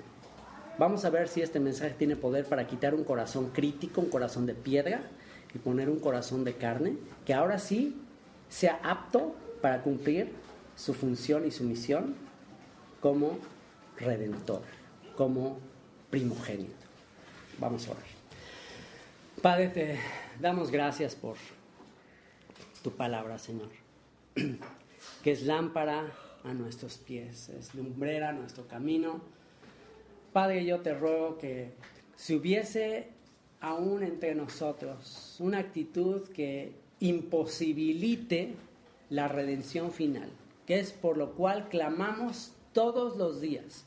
Todos los días te rogamos que venga la redención. Todos los días clamamos, pedimos que venga de una vez por todas la salvación final. Pero Señor, quizás nosotros estamos en algún sentido deteniendo la posibilidad de que tú ah, de que tú nos uses para cumplir esa función. Sabemos que tú puedes hacerlo con o sin nosotros. Sabemos que tú traerás liberación a tu pueblo de alguna parte, pero quizás como la reina Esther, Señor, quizás para este tiempo nos has traído al reino para hacer una obra de redención, Señor, para cumplir la función de primogenitura, para cumplir el llamado de ser reyes, sacerdotes, gente santa, de anunciar las virtudes de aquel que nos llamó de las tinieblas a su luz admirable. Le rogamos en el nombre y por los méritos de nuestro Salvador Yeshua. Amén. Muy bien, pues ya estamos de vuelta, vamos a continuar. Y eh, hay un eh, detallito que quisiera agregar eh, como paréntesis para darnos cuenta a qué nivel Dios quiere que recordemos cuál es la misión, cuál es el llamado que tenemos como el Hijo primogénito. ¿Cómo es que Dios está tan interesado en que no se nos olvide nuestra misión y nuestro llamado de ser una nación santa, un reino de sacerdotes y de ser el hijo primogénito? Que, ¿Cuál es la función que tenía que cumplir el primogénito? Que tenía que ir a hacer por el resto, ir a redimir, a rescatar al resto de, de, la familia, ¿ok? Para llevarlos a dónde? Ya una vez que vas por ellos, los tienes que regresar a dónde? A la casa del Padre. Entonces, para que no se nos olvide esa función, eh, incluso los sacerdotes tenían que vestir una, de una manera eh, específica, tenían que vestir de lino, incluso el sumo sacerdote, que es como el representante de Dios, el mediador de Dios ante los hombres, eh, él incluso tenía que usar una vestimenta diferente al resto de los demás, que tenía todo el ropaje del sumo sacerdote, que cuál era el color predominante, ¿quién recuerda cuál era el color predominante? en la vestidura del sumo sacerdote. ¿Cuál es el color predominante? El color predominante era el azul, el azul, ¿ok? El efod, todo eso del sumo sacerdote era de azul. Eh, siempre tenía que vestir así cuando estaba ministrando delante del Señor, salvo eh, la fiesta de Yom Kippur, en la fiesta del Día del Perdón. Ese día sí se quitaba todo ese ropaje sacerdotal y era como uno de los demás. Se vestía nada más con la túnica de lino de blanca y ya. Pero el resto del tiempo, cuando él estaba cumpliendo su función, tenía que traer una ropa especial eh, cuyo color predominante era el azul. Ahora, en esa época para nosotros decir azul no tiene gran relevancia, pero pensando en esa época, pensando en la época en que la ropa se tejía en telar y que los colores de las telas, pues de qué manera teñían las telas en aquella época. ¿Cómo hacías tú si querías un vestido color, eh, color vino, por ejemplo, ¿no? Color así rojo intenso. ¿Qué hacías para teñir esa tela? Porque ¿de dónde, ¿de dónde sacaban la tela para vestir en aquella época? Por ejemplo, de la lana, trasquilaban a las ovejas y ya una vez que le quitaban la, lana a las ovejas, empezaban a desenredar ahí todos los chinitos de, la lana, la, la, lavaban, la ponían a secar al sol, era todo un proceso y después empezaban a hacer de esa lana unos hilos. Hay una manera todavía, actualmente en Israel hay una villa ahí en Nazaret, donde te recrean toda la industria textil de hace 3.000 años, de tiempos de, Abraham, de tiempos de Yeshua, etc. Eh, entonces eh, te muestran ahí cómo era. Entonces, teñir la tela, hacer todo el proceso de la ropa no era algo tan fácil. Y eh, si tú querías teñirla, ¿cuáles eran los colores que usaban? Usaban colores vegetales. O sea, si querías, eh, usaban la granada, por ejemplo, querías un rojo muy intenso en tu túnica de lana, que el color natural de la lana era pues blanquito, así como de una oveja. Si la querías rojita, pues ¿qué hacías? Hervías unas granadas, metías ahí la lana y ya salía, ya salía la lana así rojita. Si la querías de, pues así, beigecito, pues unas, servías unas cebollas, y en fin, prácticamente las teñían de pintura vegetal. Ahora, si querías eh, teñirla de azul, pues ¿de dónde sacabas el azul para teñir eh, esa tela? ¿De dónde la sacabas? Bueno, se sacaba principalmente de, del mar. Hay unos, ah, como una especie de caracolitos que tenían una tintura ahí, que de ahí se extraía esa tintura, esa, azul del mar para teñir una un ropaje de azul. Entonces la, la ropa que usaba el sumo sacerdote era de azul y era bastante costoso. O sea, imagínate sin, sin tanques de oxígeno, sin visores de ahora de los buzos, métete al mar a sacar esa- ese molusquito para sacar toda la tintura para el ropaje. Entonces era bastante costoso un ropaje de azul y en el tabernáculo incluso había eh, telas de azul que se mencionan. Eso era costosísimo hacerlo en aquella época. Pero el azul tenía un indicativo, el azul tenía un indicativo pues de lo celestial, tenía un indicativo de la realeza, de la grandeza de Dios y era el azul un recordatorio. Ahora, por un lado los sumos sacerdotes vestían de azul, pero después hay un episodio en el libro de Números capítulo 15, interesante, en el cual un israelita se le olvida su llamado, se le olvida el pacto, se le olvida que eh, se habían comprometido a guardar el pacto en Sinaí y dentro de ese pacto está la observancia del día de reposo, el que cada israelita tenía que apartar un día de la semana para consagrarse a Dios, para estudiar de Dios, para estar aprendiendo de Él. ¿Cuál era ese día que tenían que estar consagrándose, aprendiendo de Él? ¿Cuál era ese día? El, el séptimo día. Te acordarás del día de reposo para santificarlo, seis días trabajarás y harás toda tu obra, más el séptimo día es un día santo para el Señor. Y tiene dos propósitos el día de reposo. En Éxodo dice que para que te acuerdes que en seis días el Señor hizo los cielos y la tierra, para que te acuerdes de que tienes un creador, para que recuerdes que tú no eres el protagonista, para que recuerdes que tú no eres el origen de todas las cosas, que recuerdes que tienes un creador. Y en Deuteronomio se menciona otra vez el mismo mandamiento, pero dice que para que te acuerdes de la salida de Egipto. Entonces el Shabbat tiene dos propósitos. Uno, que te acuerdes, wow, existe un creador. Eh, él es el Señor, Él es el proveedor, Él es el que, del que mi vida depende. Y el hecho de estar yo dedicando este día es para recordar que Él es mi todo. Y también tiene el propósito de entender, bueno, no nada más es mi creador, eh, no nada más es mi proveedor, también es mi redentor. Porque en Éxodo, en Deuteronomio, perdón, dice, para que te acuerdes de que eras esclavo y te saqué de Egipto. Entonces, bueno, tengo que acordarme de que Él me redimió. Tengo que acordarme de que si Él me redimió y si Él me llamó y si Él me tengo el llamado de ser primogénito, pues tengo que acordarme que eso es, eh, esa es la función, esa es la misión en mi vida. Y cada día de reposo tengo que estar recordando y recordando y recordando eso. Pero en el libro de números dice que un hombre pues no tomó en cuenta el mandamiento y salió a juntar leña y armó una, iba a encender fuego ahí, arma fuego y entonces lo agarran juntando leña, todo eso estaba prohibido y eh, lo llevan ante Moisés y le dicen, ¿qué vamos a hacer con este hombre? Que lo hayamos eh, trabajando, lo hayamos juntando leña, cosa que ya Dios había prometido, eh, prohibido de antemano. Y entonces eh, Moisés eh, lo ponen ahí, dice que lo ponen ahí en una cárcel y va y consulta a Dios para que Dios le diga eh, qué hacer con ese hombre. ¿Y qué fue lo que decreta Dios? Dios dice, sáquenlo del campamento y apedrenlo toda la congregación. ¡Wow! ¡Qué cosa tan terrible! O sea, qué severo juicio. ¿Cómo es posible?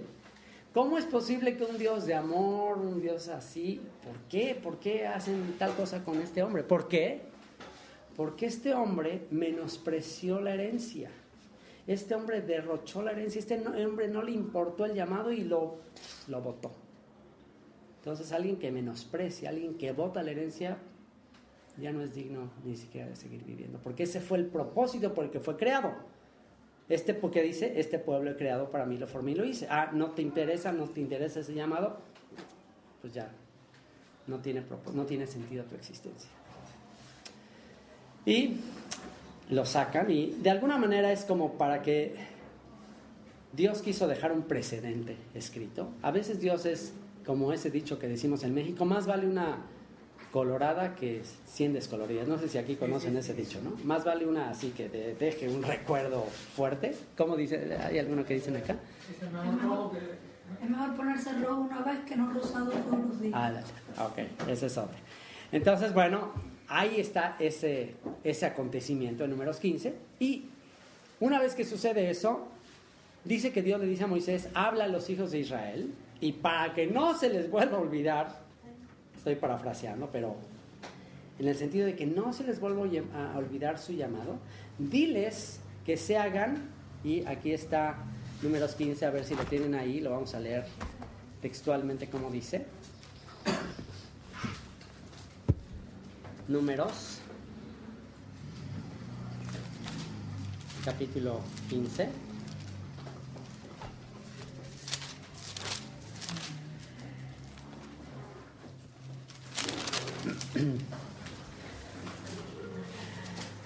Y el Señor habló a Moisés diciendo, habla a los hijos de Israel y diles que se hagan franjas en los bordes de sus vestidos por sus generaciones y pongan en cada franja de los bordes, que dice, un cordón de azul. Un hilito, bueno, ya al resto de los israelitas, bueno, pues hacerte toda una túnica como la del sumo sacerdote, toda de azul, eso cuesta muy caro, no está tan fácil tener una tela azul en aquella época. Bueno, está bien, con que se pongan un hilito de azul, ese hilito de azul les conectaría en su mente, en su memoria, con el sumo sacerdote, la función del sumo sacerdote, me haría entender que yo también soy parte de ese sumo sacerdocio, me recordaría que estoy bajo un gobierno celestial, el color azul, los cielos, y, ¿qué dice? Con un cordón de azul, y os servirá de franja para que cuando lo veáis, aquí está para qué, para que cuando lo veáis os acordéis del pacto, os acordéis de todos los mandamientos del Señor para ponerlos por obra, y no miréis en pos de vuestro corazón y de vuestros ojos en pos de los cuales os, os prostituyáis para que os acordéis y hagáis todos mis mandamientos y seáis santos a vuestro Dios, yo el Señor vuestro Dios, que os saqué de la tierra de Egipto para ser vuestro Dios, yo el Señor vuestro Dios. Entonces, bueno, si nada más nos quedáramos con este pasaje, pues, pues yo agarraría y nada más me pondría, me pondría, aquí estoy cumpliendo lo que dice ahí, y bueno, yo diría, bueno, pues aquí tengo unos hilitos, aquí tengo un hilo de azul, lo tengo en mi, en mi ropa y ahí está. Yo nada más cumpliría con que pues ya, ya estoy cumpliendo y bueno, los veo y me acuerdo. Pero hay otro pasaje que me ayuda a saber cómo hacerlo, más o menos. Y eso está en Deuteronomio 22.12. Ahora, la palabra que aquí aparece para franjas, lo que leemos ahí como franjas, en hebreo es sit. Sit quiere decir como la conexión de la palabra tzit está conectado como con un retoño o como con un fruto. Ya sea un retoño cuando tú ves unas flores, unas plantas de flores y ves que está saliendo el, el retoñito o la primera florecita o cuando ves un frutito que está saliendo, esa es la idea, esa es más o menos la idea que hay detrás de la palabra tzit. Es como algo que que florece. Entonces, si nos vamos al, hebreo antiguo, que es el que Moisés usó para esa palabra, ¿cuál sería la implicación de esa hilito que me recuerda como fruto? Me recuerda que me recuerda en la naturaleza lo que es una flor, lo que es un fruto. ¿Qué conexión tendrá ver una florecita o un fruto con mi vida? ¿Cuál será la conexión, el paralelismo de mi vida con una florecita o con un fruto? ¿Cuál creen que será la conexión? ¿Qué será lo que Dios quiso tratar de dar a entender? ¿Perdón? Mm, ok, es un punto que... Pero, pero, digamos, si el contexto es la observancia de los mandamientos, si el contexto es que, que hagas algo que muestre quién eres, porque de eso, en eso consiste el pacto. Entonces, por sus frutos conoceréis, Por sus frutos los conoceréis. O sea, esto tendría que ser un recordatorio de que tengo que dar fruto, de que estoy aquí en esta vida para mostrar por mis buenas obras eh, lo que es mi Padre. ¿Cuál era lo que tenía que hacer el sacerdote? O sea, el sacerdote todo lo que hacía ¿Para qué era? Pues para mostrar el Padre, para mostrar lo que era el Padre. Yeshua habló de que si estamos unidos a Él, si permanecemos en Él, ¿qué dijo? Vamos a dar fruto. Si no somos cortados de Él, dicen no van a dar fruto, porque separados de mí, nada podéis hacer. Entonces, ¿cuál es nuestro llamado al estar pegados a Dios, consagrados, kadosh, todo allí, eh, pegados a Dios? ¿Qué, vamos a, ¿Qué va a suceder con nuestras vidas? Nuestras vidas van a dar fruto. Entonces, estos hilitos son para recordarme que tengo que estar pegado a Dios y que tengo que manifestar quién es Él. Por eso es un hilo de azul, para recordarme que tengo que ser una manifestación de lo celestial aquí en la tierra. ¿Ok? Ahora, si nos vamos a Deuteronomio, Deuteronomio ah, 22, ahí se nos da otro detallito acerca de, del cómo. Ahora, no tenemos que ya distraernos, porque ese fue el error de algunos eh, líderes religiosos, algunos religiosos en la época de Yeshua, que dice que alargaban sus, sus, ah, sus franjas, alargaban precisamente esto. Dice, ay de ustedes escribas y fariseos, y empieza a dar toda una lista de cosas que hacían religiosos en aquella época, que ya habían distorsionado y ya habían dejado de entender el propósito de traer estos hilitos. Dice que, ah, que hacen largos los flecos de sus mantos. Hacen largos. O llegó un momento en que en la época de Yeshua, ya para aparecer como más justos delante de los demás, pero para una cosa nada más de exhibición, ya traían estos muy largos para aparecer delante de las personas como, mira, yo sí soy bien obediente. Y todo lo que Yeshua está diciendo ahí en el capítulo 23 es, no, no dejes de usarlos. Está diciendo es, si los vas a usar, es porque vas a ser congruente. Es porque no vas a ser un hipócrita. Porque si no, pues nada más te es, es como ponerte acá una cruz o es, o sea, ¿es- ¿eso qué? O sea, lo externo solamente es un recordatorio de que tienes que dar fruto. Ahora en Deuter- Deuteronomio 22, vean lo que dice. Deuteronomio 22, versículo 12. Dice, te harás flecos, y aquí la palabra flecos ya no es tzit, que es la que aparece allá en tzitzit, que aparece en, en números 15. Aquí es otra palabra en hebreo que se traduce como trenzas. Te harás trenzas en las cuatro puntas de tu manto con que te cubras. Y bueno, en aquella época la manera que se vestían era con mantos, no había toda la, eh, toda la industria eh, textil que hay ahora, que pues ya con diseño y mangas, o sea, no existía eso. Una- tejer eh, con un telar era bastante complicado, era prácticamente hacer una tela así.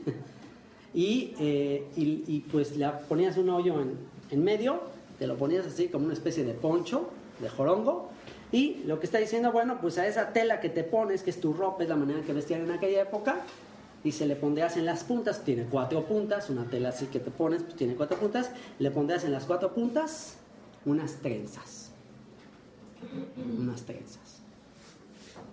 Ya vimos en números para qué. Dice, le pondrás unas trenzas y ahí nada más dice eso, unas trenzas. Entonces, bueno, ya en base a eso actualmente ya existe toda una tradición eh, en el judaísmo de cómo hacer esto. Y bueno, efectivamente, estos trenzas, o sea, trenzas quiere decir que vas eh, doblando los hilitos y entre las trenzas de estos hilitos blancos va eh, trenzado un hilito azul. ¿Ok? Y bueno, pues ahora el tipo de ropa que yo uso, pues ya no es un- una túnica, ya no uso, ya no se usa así, ya uso ropa normal. Entonces, ni, y ni ya ni siquiera tiene cuatro puntas, pues ya tiene, pues, no tiene de hecho ninguna punta, pero pues las pongo ahí, pongo dos, podría poner cuatro también, no hay problema. Pero, ¿cuál es la esencia del mandamiento? ¿Cuál es el espíritu del mandamiento? ¿Qué vimos que implica tzitzit? ¿Qué implica? Fruto. ¿Y qué implica lo segundo? La, la trencita. Bueno, es una decoración. La esencia de esto es tu vida tiene que ser como un artículo decorativo. tu actitud tiene que agregar belleza a la humanidad. De hecho, la manera en que se vestía el sumo sacerdote, la manera en que se hacían las cosas en el tabernáculo, dice, se repite en varias ocasiones, para belleza y hermosura. En otras palabras, tu vida, mi vida, el llamado que recibimos es a manifestar la belleza y hermosura de Dios. El hilito de azul es la conexión con lo celestial. ¿Quedó claro entonces cuál es la esencia del mandamiento? Ahora, si el objetivo es estarlo viendo para que no se me olvide, bueno, digamos que actualmente la ropa pues ya es bastante diferente a como era en aquella época. Entonces yo, trasladando ese mandamiento al tiempo en que vivimos, bueno, yo lo pongo aquí en un lugar que lo estoy viendo todo el tiempo. Si la esencia es el recordar que tengo que dar fruto, el estar viendo un hilito de azul, bueno, yo ya de plano me pongo uno aquí adicionalmente para estarlo viendo. Pero no nada más ponérmelo así porque ah, pues dice que me lo ponga y no sé ni qué significa, pero me lo pongo. No, me lo pongo ahí porque esto me hace estar recordando cuál es el llamado que tengo para entender a qué nivel es importante para Dios, que no se me olvide en ningún momento cuál es la misión que recibí. Una vez más, cuál es la misión que recibí. Ser primogénito, ser redentor, ser sacerdote, ir a mostrar al mundo la bondad, el amor, la misericordia de Dios. ¿Quedó claro este paréntesis? Bueno, se cierra el paréntesis, volvamos a la parábola del Hijo Pródigo.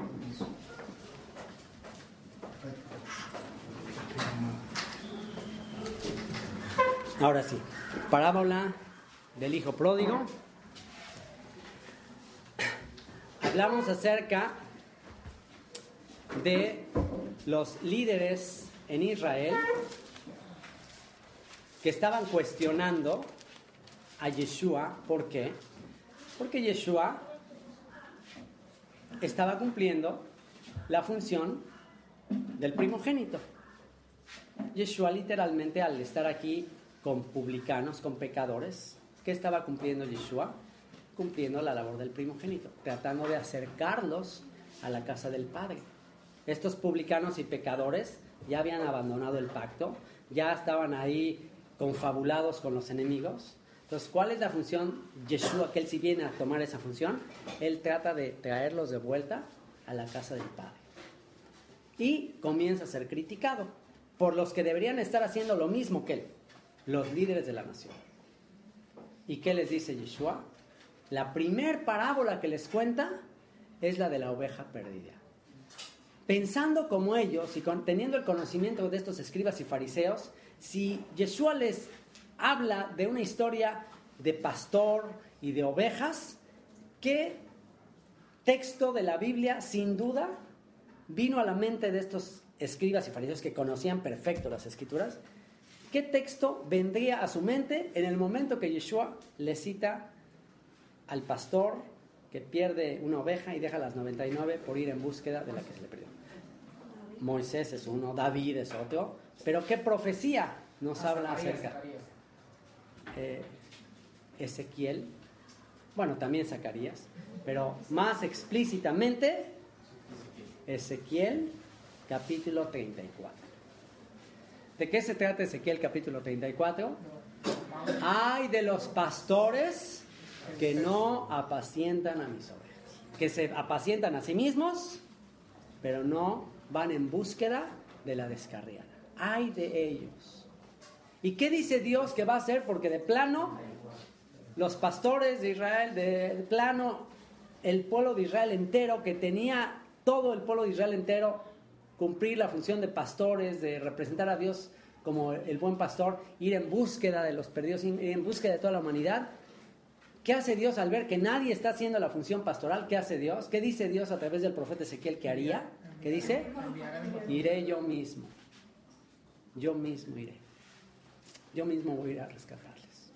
Por cuanto nadie está teniendo compasión, por cuanto nadie está teniendo misericordia, ahora yo voy a ir. Así que cuando estos escribas y fariseos cuestionan a Yeshua Y Yeshua les contesta con esta historia, no crean que es como tirándoles mala onda ya. No, es como, ¿saben qué? Ayúdenme. En vez de ponerse al tú por tú con ellos, les cuenta una historia y les dice, ¿quién de ustedes si tiene 99 100 ovejas y se le pierde una, no deja las 99 por ir en búsqueda de ella? En otras palabras, Él les está haciendo una invitación a que, ¿sabes que En vez de estar criticando, en vez de estar diciendo, ¿por qué estoy haciendo eso? Pues hagámoslo juntos. Ustedes también tienen ese mismo llamado que yo. Y habla acerca de la, de la oveja perdida. Y después habla de la dracma. ¿O qué mujer que tiene 10 dracmas, si pierde una dracma, no enciende la lámpara y barre la casa y busca con diligencia hasta encontrarla? Y cuando la encuentra, reúne a sus amigas y vecinas diciendo, gozaos conmigo porque ha encontrado la dracma que había perdido. Así os digo que hay gozo delante de los ángeles de Dios por un pecador que se arrepiente. Ahora pregunta, ¿qué hizo la oveja perdida para regresar a casa? No nada. ¿Qué hizo la dracma para ser encontrada? ¿Quién fue el responsable de ir en busca de la oveja perdida? ¿Y quién se movió todo lo de la casa para hasta encontrar la dracma? La dueña. Y con la tercera historia que va a contar, va a quedar perfectamente claro cuál es, el, cuál es la pasión del buen pastor, cuál es la pasión del patriarca, cuál es la pasión del padre de familia al ir en búsqueda de lo que se perdió. Dice, también dijo, un hombre tenía dos hijos. Y el menor de ellos dijo a su padre, Padre, dame la parte de los bienes que me corresponde. Y le repartió los bienes. No muchos días después, juntándolo todo, el hijo menor se fue lejos a una provincia apartada y ahí desperdició sus bienes viviendo perdidamente. Y bueno, aquí dice eh, que el menor de ellos dijo a su padre, padre, dame la parte de los bienes que me corresponde. Ahí que menciona que fue el menor el que se lo dijo. Entonces, con esta parábola, Yeshua va a restaurar el llamado del primogénito. ¿Recuerdan quién fue el primogénito original en el pueblo de Israel? ¿Quién fue el primogénito? ¿A quién se le da? Jacob le da la primogénito a José, pero luego a quién? Al menor. Efraín es mi primogénito. Entonces aquí está un hijo menor representando a Efraín, que a dónde se va? A una provincia lejana, que primero pide la herencia y le dice, padre, dame la herencia que me corresponde. Y esa es una gran falta de respeto para la época. Porque en esa época, mientras el papá vivía, decirle, dame la parte de la herencia que me toca, ¿saben qué implicaba? Era como decirle al papá, ¿sabes qué? Quisiera que estuvieras muerto ya. Quisiera ya tener la herencia que me toca. Eso, eso implica. No me interesas, lo único que quiero de ti es la herencia. eso está bastante terrible. Eso es un dolor, no se imaginan lo que causaría. Sin embargo, a pesar de eso, el padre dijo, está bien, se lo da. Ahora, eso era un gran arriesgue en aquella época. ¿Por qué era una gran arriesgue darle la parte de herencia que la tocaba? Porque eh, el patriarca siempre tenía que ir en búsqueda del, que, del marginado, del que se perdió, siempre lo tenía que traer de vuelta y todo. Sin embargo, había una excepción social eh, en la cual regresar a la casa del padre, alguien que se había perdido, era una excepción en donde si esa persona ya era marginal, ya, no podía regresar a casa del padre. Era una situación en la cual socialmente estaba ya muy mal visto que esa persona fuese recibida. ¿En qué caso se daba eso? Y eso está documentado incluso en la tradición judía en el Talmud. En el caso de que un miembro de la familia perdiera bienes del padre, o sea, era, eso era muy, muy mal visto. O sea, ¿por qué? Porque los bienes del, del, patriarcado, los bienes de la familia eran algo preciado, era algo muy importante. ¿Por qué? Porque de eso dependía la supervivencia de la familia. Entonces, si tú agarrabas y, y, te empezabas a gastar los bienes, el patrimonio familiar, era atentar con la vida de la familia. Era, y si la familia era el núcleo de la sociedad, pues era atentar contra la sociedad misma y esa persona era indigna ya de prácticamente de misericordia, era expulsada de la comunidad. ¿Por qué? Porque había hecho algo terrible, algo de un acto de egoísmo, un acto terrible de menospreciar a la familia, de menospreciar a la sociedad y esa persona era prácticamente expulsada de la sociedad. Así que cuando el papá le da la herencia, no nada más el papá se siente sin duda muy ofendido de decir este hijo de plano me quiere muerto, al mismo tiempo se siente aterrorizado, atemorizado de que el hijo se vote la herencia porque sabe que eso implicaría que la sociedad misma, la comunidad misma, lo expulse.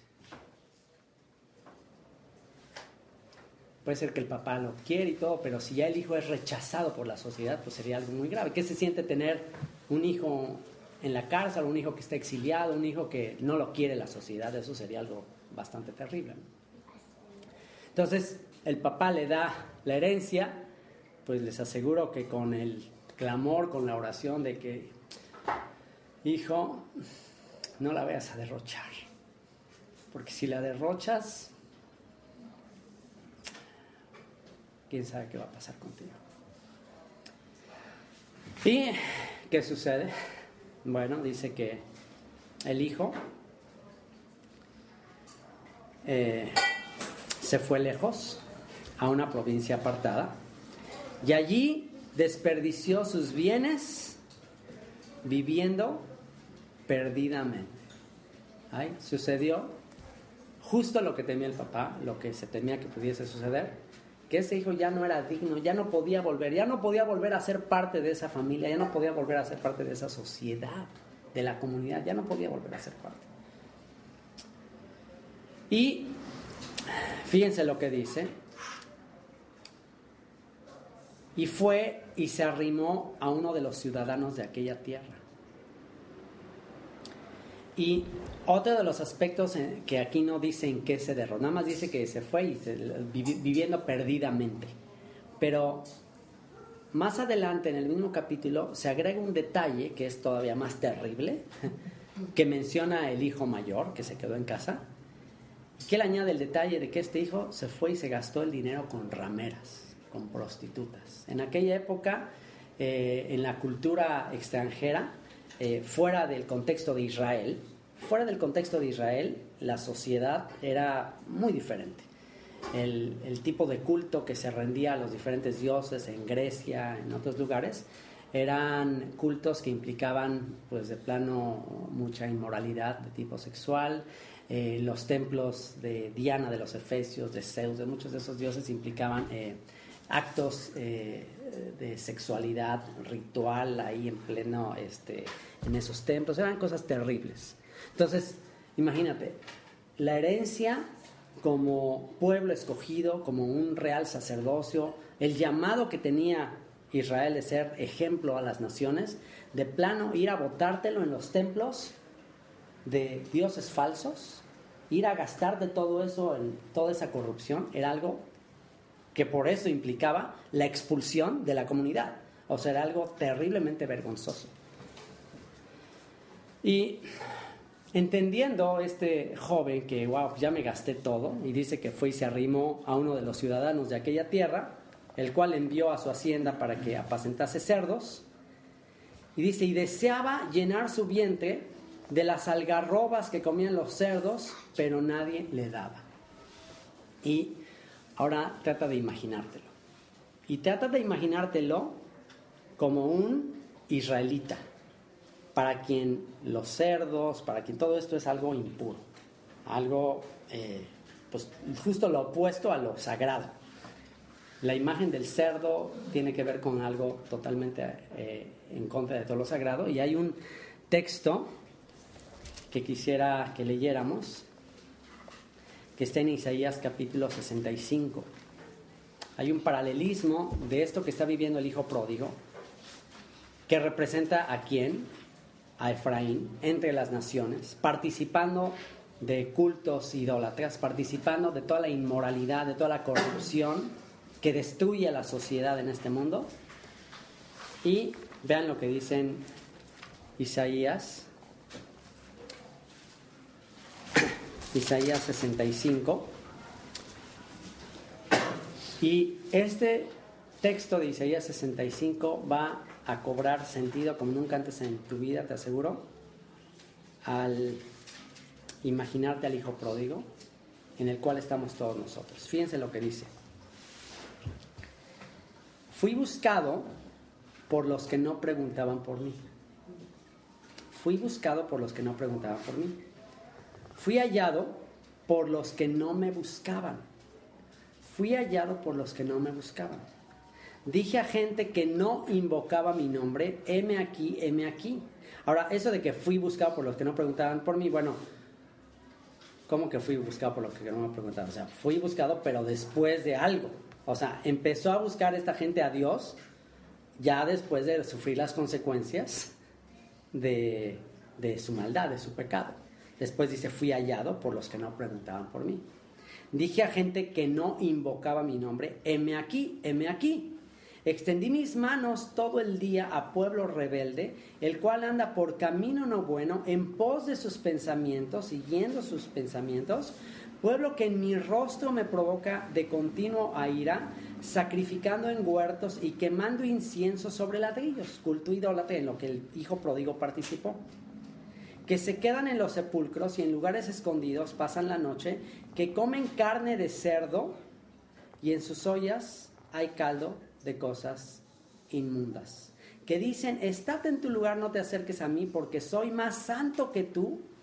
Estos son humo en mi furor, fuego que arde todo el día. Y fíjense, ellos se sentían superiores. Y decían, no, soy, soy santo, soy consagrado. Se jactaban de lo que eran, pero al mismo tiempo estaban haciendo cosas deplorables, cosas terribles.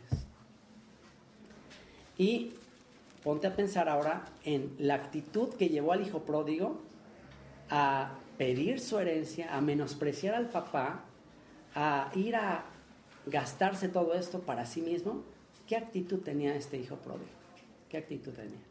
¿Qué actitud tiene alguien que le dice al papá, no me importa, dame el dinero, quiero disfrutar la vida, quiero ir a gozar, quiero vivir este mundo? ¿Qué actitud tiene una persona así? ¿Cuál es la actitud? Arrogancia, orgullo. Ahora la pregunta es, se le quita porque la parte que yo no había percibido tan claramente en la conferencia pasada y que ahora la capto como nunca antes al conocer más del contexto histórico, es que generalmente se dice que el hijo pródigo se arrepiente al estar ahí entre las algarrobas de los ceros, que es ahí en ese momento cuando se arrepiente. Pero vamos a ver que no, que ahí no se arrepintió. Fíjense lo que dice. ¿Cuántos habían pensado que ahí cuando están en las algarrobas de los ceros, ahí es cuando se arrepiente? Bueno, vamos a ver que no, ahí no se arrepiente. Fíjense lo que dice, otra vez volviendo a Lucas, capítulo 15. Dice, ah, y deseaba, verso 16, deseaba llenar su vientre de las algarrobas que comían los cerdos. O sea, él, se, él quería comer eso. Él sabía que eso estaba prohibido, pero quería comer eso. No le importaba. No le importaba el pacto, no le importaba todavía ahí. No, tengo hambre, me como eso, no importa lo que es alimento de puercos. Pero no las comía porque dicen porque nadie le daba. y luego dice, vean lo que dice. Y volviendo en sí, dijo, ¿cuántos jornaleros en casa de mi padre tienen abundancia de pan y yo aquí perezco de hambre? Díganme ustedes si eso suena a arrepentimiento. ¿Suena arrepentimiento? No suena arrepentimiento. Suena que tengo hambre. Tengo hambre. Entonces, bueno, pues voy a regresar a la casa y voy a trabajar para mi papá. Voy a trabajar. Esa es, esa es la... Le voy a pagar todo de alguna manera y con que me dé de comer ya estuvo. Voy a solucionar mi problema. Tengo un problema, tengo hambre, voy a ir a solucionarlo, como siempre, la misma actitud de orgullo, de arrogancia. ¿Cómo se rompe un corazón orgulloso? ¿Cómo se puede quitar un corazón de piedra y poner un corazón de carne? ¿Qué, qué hace? ¿Qué hace Dios para lograr ese gran milagro de romper el orgullo y la arrogancia del ser humano? Vamos a ver lo que hace Dios para romper el orgullo, que es justo lo que están teniendo estos escribas y fariseos que le están preguntando a Yeshua que por qué está comiendo con pecadores y publicanos. Es justo la actitud que tiene. Entonces aquí les va a enseñar cómo se rompe con esa actitud. Y dice, me levantaré e iré a mi padre y le diré, Padre, he pecado contra el cielo y contra ti. Ya no soy digno de ser llamado tu hijo. Hazme como a uno de tus jornaleros.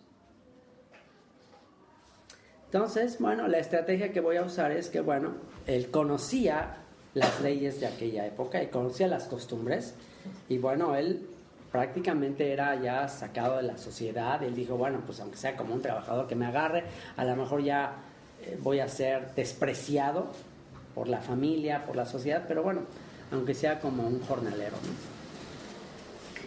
Y fíjense lo que dice. Ah, ahora, esto de qué pecado contra el cielo y contra ti, esto, podía, esto sí podía eh, sonar como espiritual. Esto sí podía sonar como, ah, bueno, he pecado contra el cielo y contra ti. Pero ¿quién más dijo esto? ¿Quién más dijo estas mismas palabras? Y que dice que tenía un corazón duro. A ver si recuerdan. Alguien que Dios endureció su corazón y que también decía he pecado contra el cielo. Oren por mí para que el Señor... Eh, ¿Se acuerdan quién dijo eso? Alguien que específicamente la escritura dice que, que endurecía su corazón. Faraón. Faraón decía lo mismo. Cada vez que venía una plaga, cada vez que venían las consecuencias, ay, Moisés, Moisés, he pecado. Ya, ora por mí, por favor, quite esa plaga. Pero al ratito, otra vez endurecía. Entonces, esto no. A veces con, con que alguien diga algo así muy espiritual, ay, he pecado contra el cielo y contra ti, eh, no necesariamente es que está arrepentido. y fíjense lo que dice, eh, verso 20. Y lo curioso es que eh, aquí él nada más está teniendo el plan de lo que le va a decir al papá. Eso me llama la atención. Ok, él está planeando qué le va a decir al papá. A ver, le voy a decir a mi papá, quizás hasta podríamos pensar que le va a decir, ay, le voy a decir algo que conmueva a mi papá. Ay, papá, ya no soy digno, por favor, aunque sea como un jornalero. Y bueno, es mi papá, yo creo que me va a terminar dando chance. Pero él lo único que está tratando de hacer es solucionar su problema. Ahora fíjense la sorpresa que se va a llevar. Seguramente, y la expectativa de él, ante lo horrible que él sabía que había cometido en esa sociedad, era, bueno, a lo mejor ya me la dan de jornalero. Y ya, voy a una vez siendo jornalero, ya resuelvo mi problema. Pero la gran sorpresa que se va a llevar es la reacción del papá. Fíjense lo que dice ahí. Verso 20.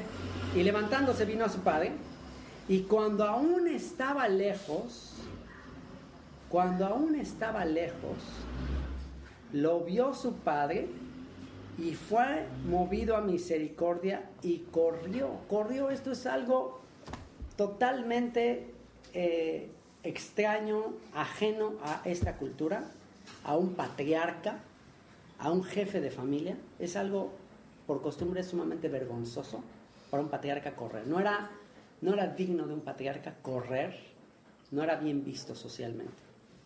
Pero, ¿por qué ustedes creen que el papá fue el primero en recibir al hijo? ¿Por qué ustedes creen que el papá se adelantó y corrió, se salió prácticamente de la aldea donde estaba para ir en búsqueda del hijo cuando todavía estaba lejos? ¿Qué hubiera pasado si antes de que el papá lo, lo intercepta, la sociedad, los miembros de que todo se sabía en aquella época, eran pueblitos, eran unas aldeas, todo se sabía. Si los primeros que lo agarran son los ancianos, los líderes, los líderes de la comunidad, ¿qué le hubieran hecho a ese? Imaginas, eh, iba a ser una ceremonia terrible que se llevaba a cabo en la cual lo expulsan de la comunidad. Entonces el papá se asegura, antes de que eso suceda, lo voy a ir a rescatar yo mismo. Lo voy a hacer yo mismo. Y en este momento este papá está eh, imitando a otro papá que hizo exactamente lo mismo que está haciendo este papá por el hijo pródigo. Génesis capítulo 18.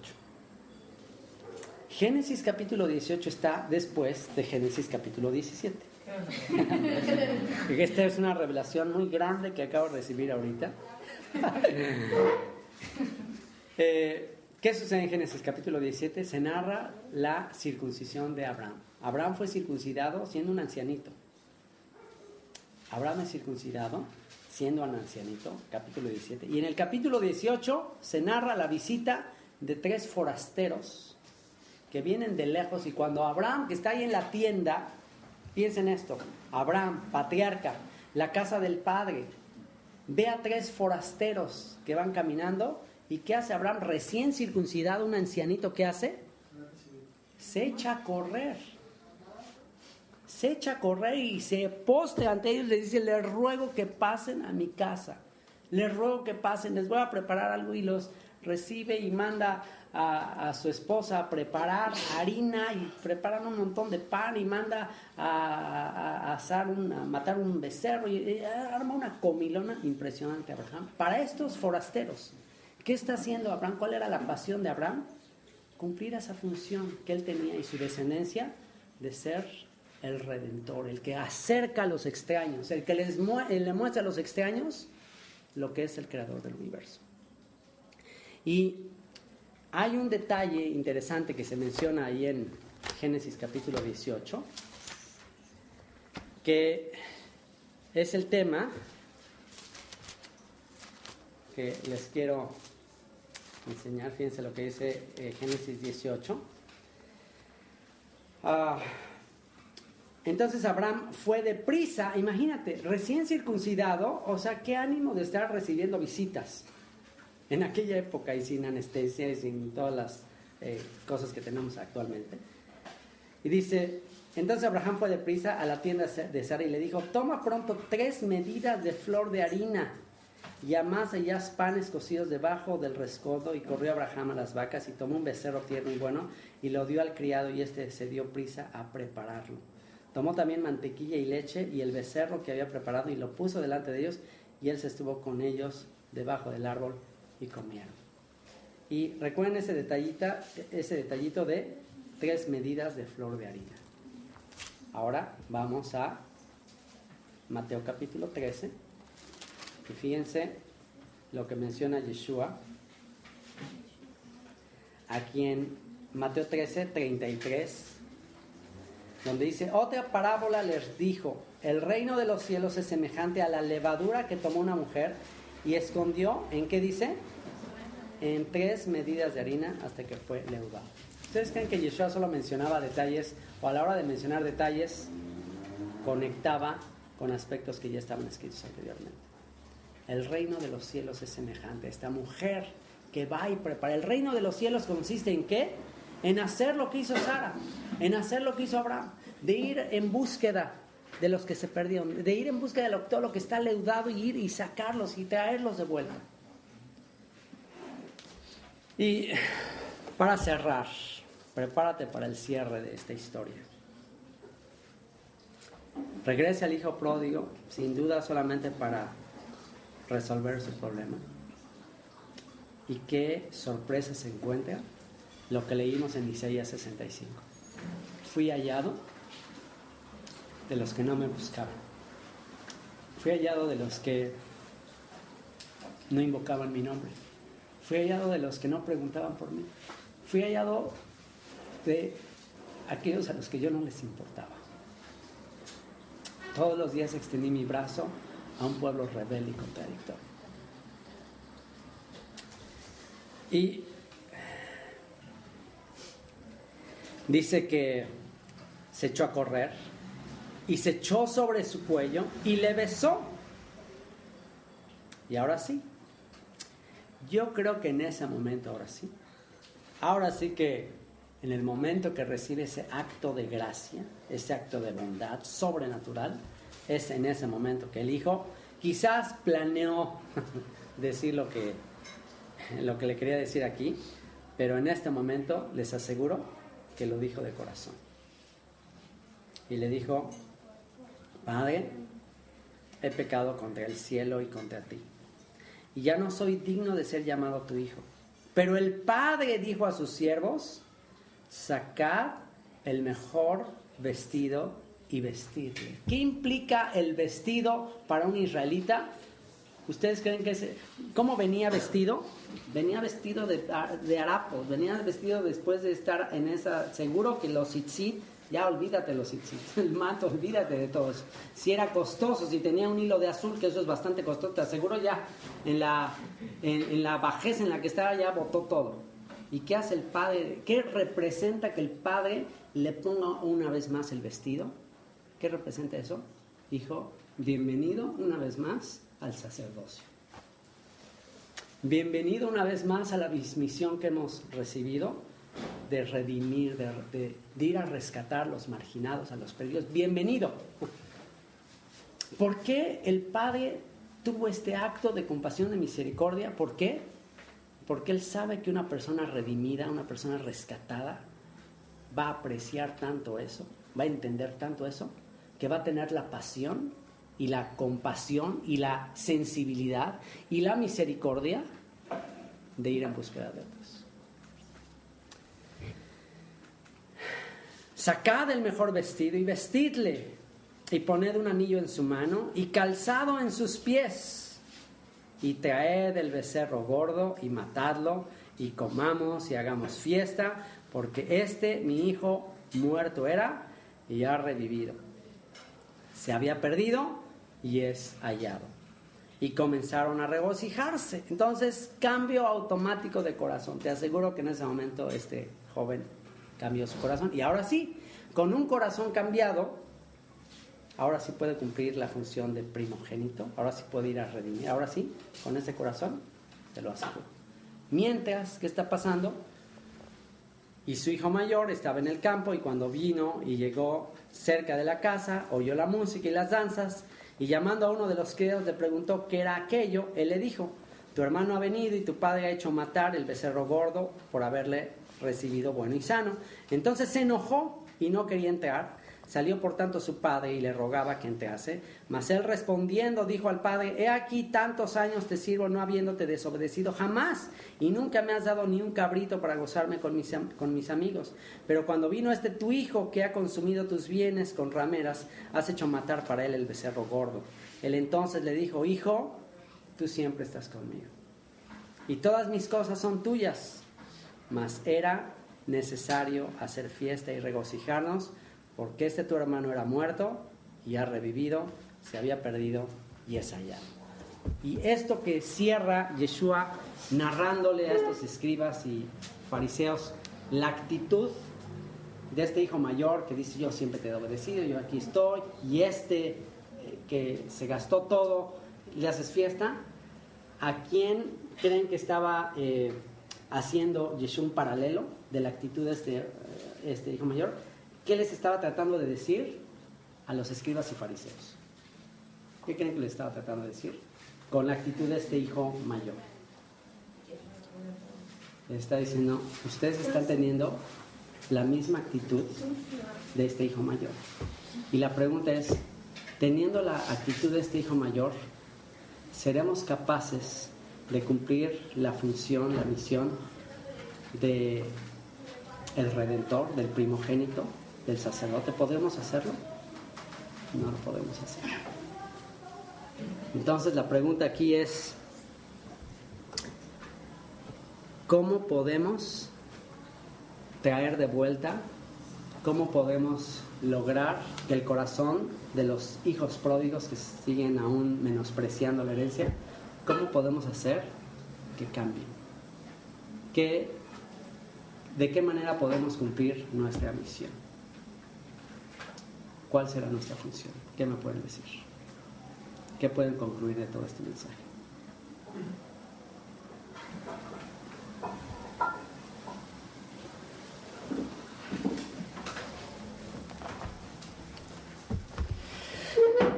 Padre, te damos muchas gracias. Sabemos que la voz de nuestra conciencia es mucho más clara, mucho más elocuente que todo lo que podamos agregar. Señor, una de las actitudes que más lamento en este movimiento de raíces hebreas, en este movimiento de retorno a la fe de nuestros padres, a la herencia perdida que votamos, que derrochamos. Una de las actitudes más tristes que veo en, no nada más en muchos hermanos en la fe, sino en mí mismo, es la actitud de estos escribas y fariseos. De considerarnos más justos, de considerarnos más santos y de olvidar de dónde nos sacaste, Señor. Padre, queremos pedirte perdón. Yo quiero pedirte perdón a nombre de, de tu primogénito que estás sacando de entre todas las naciones. Te quiero pedir perdón por la actitud arrogante de la soberbia de Efraín aún entre las naciones, pensando que pensando que está bien, Señor. Solamente buscando eh, resolver su problema, solo eh, resolver uh, sus circunstancias. Y Señor, mientras mantengamos una actitud como la de estos escribas y fariseos, no seremos aptos para ser elegidos como pastores conforme a tu corazón, porque tú anunciaste a través de tu siervo Ezequiel que tú mismo rescatarías a tus ovejas y que tú llamarías a pastores conforme a tu corazón. Y Padre, vivimos en una etapa en que si queremos que venga la redención final, si oramos todos los días por la redención final, es tiempo de tener compasión por tus ovejas que están dispersas sin pastor. Es tiempo de tener compasión, Señor. Es tiempo de tener misericordia, porque la hora del perdón y la redención están llegando. Ayúdanos a unirnos a ti en este gemir, en este sentir, en esta carrera que tenemos por delante, en esta carrera de ir en búsqueda de los hijos pródigos. Ayúdanos a despojarnos de toda nuestra dignidad, de todo nuestro prestigio, de toda nuestra arrogancia y correr, cueste lo que cueste y no importa lo que hablen los demás, y ayúdanos a relacionarnos con los que más te necesitan. Como tú dijiste, Yeshua, ¿quién de ustedes que tenga 100 ovejas no deja las 99 si se le perdió una y ve en búsqueda de la que se le perdió? Padre, yo te ruego que el día de hoy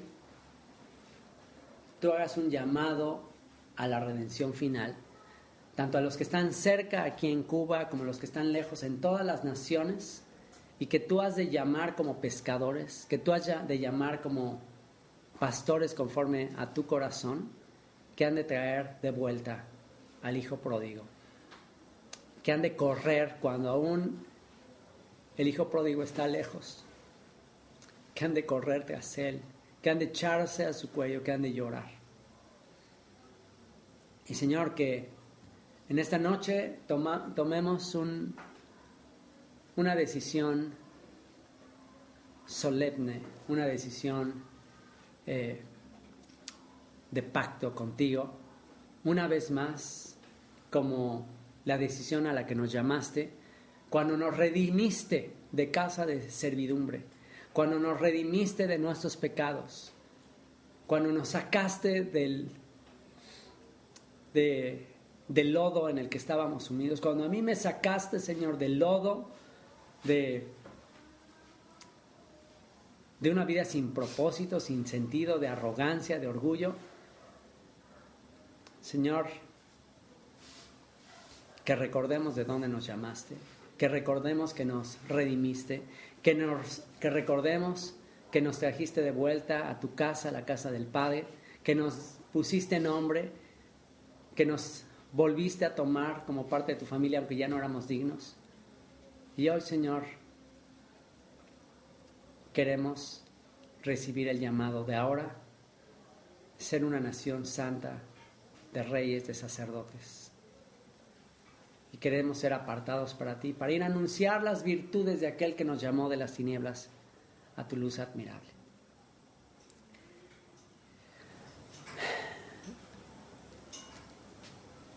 Y además de yo recibir este llamado el día de hoy y de decidir tener compasión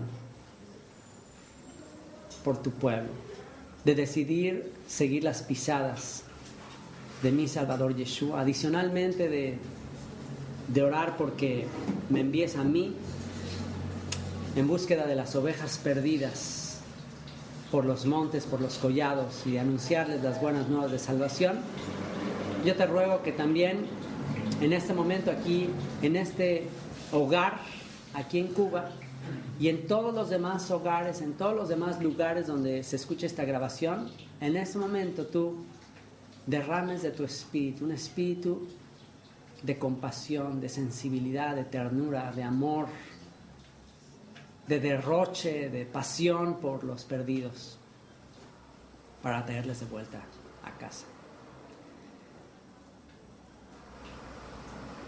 Y si tú escuchaste este mensaje y estás aquí cerca o estás lejos, y el día de hoy escuchaste el llamado del buen pastor de que vayas y hagas lo mismo que se hizo por ti, de ir a correr para traer de vuelta a los que no preguntan por él, a los que no le buscan a tus familiares, a tus seres queridos o incluso a tus enemigos que te aborrecen. Si tú el día de hoy le quieres decir y quieres hacer un voto solemne, un pacto solemne con Él y decirle, Señor, si mi vida te es útil, si tú me has perdonado y si ahora yo puedo ir a anunciar a los pecadores y a los transgresores tus caminos, heme aquí, envíame a mí, Señor. Quiero pedirte perdón porque he tenido una actitud de orgullo, de arrogancia, de juicio a mis seres queridos, a mis familiares, a las personas que no quieren saber nada de ti, que blasfeman de ti. Y he tenido una actitud arrogante y, y he tomado en ocasiones decisiones de ya no volverles a hablar. Quiero pedirte perdón, Señor. ¿Cómo oirán si no hay quien les predique? ¿Y cómo predicarán si no son enviados? Señor, tú dijiste cuán hermosos son los pies sobre los montes de los que anuncian buenas nuevas. Señor, yo te quiero decir el día de hoy, heme aquí, Señor. Ayúdame a hablar a un pueblo que no quiere ir, oír. Tú dices una y otra vez, ¿quién irá a decirle a un pueblo que no quiere ir, que no quiere oír? ¿Quién, quién les dirá que su felicidad es falsa, Señor. Que lo que ellos están buscando realmente está en ti. Si mi vida, si mis años, si mi juventud, si el resto de mis días te sirven para ello, aquí está mi vida. Aquí está mi vida, Señor. Líbrame de la actitud del hijo mayor. Quiero ser tu primogénito, Señor. Quiero ser tu sacerdote. Quiero recordar tu redención, tu rescate. Y quiero correr para alcanzar a los que están aún lejos. Aquí está mi vida.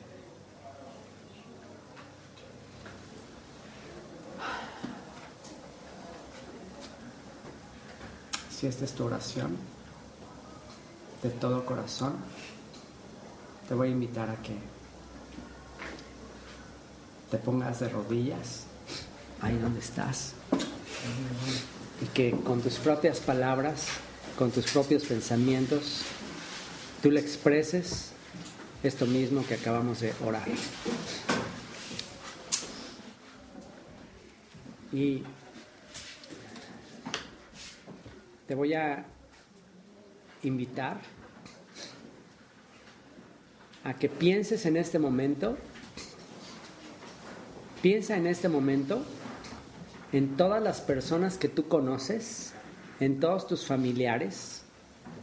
Puede ser tu mamá, tu papá, tus hermanos, tus primos, tus sobrinos.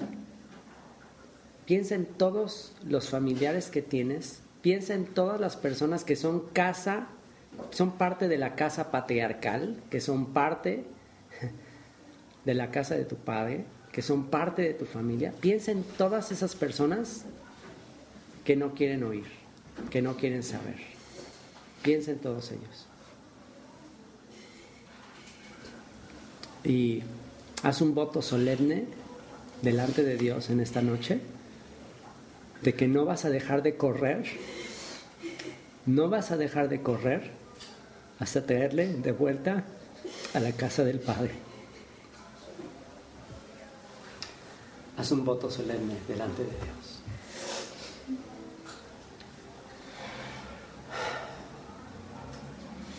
Padre, no permitas que me canse, no permitas que deje de correr. No importa lo lejos,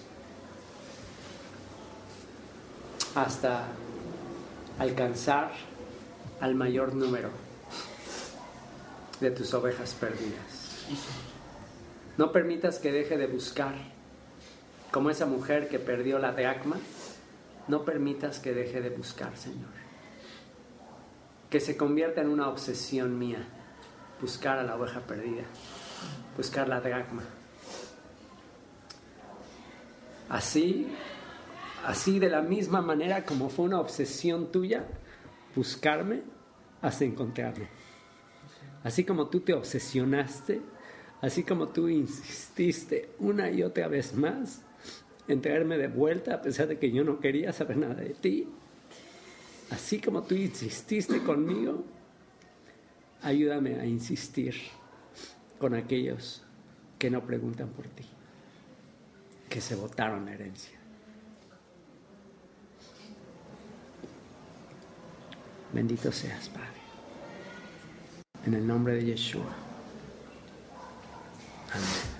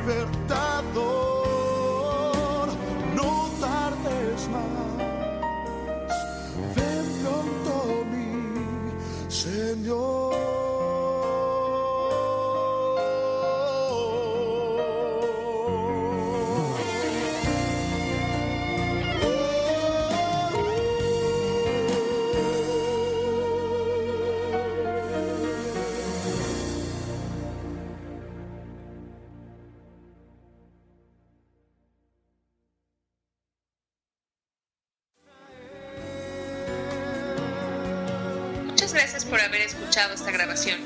Para mayor información acerca de este servicio de enseñanza, consulta nuestra página de internet www.descubreLabiblia.org. Repetimos la página de internet www.descubrelaviblia.org. Esperamos que este mensaje sacie tu hambre y se dé respuestas y traiga alivio a tu alma.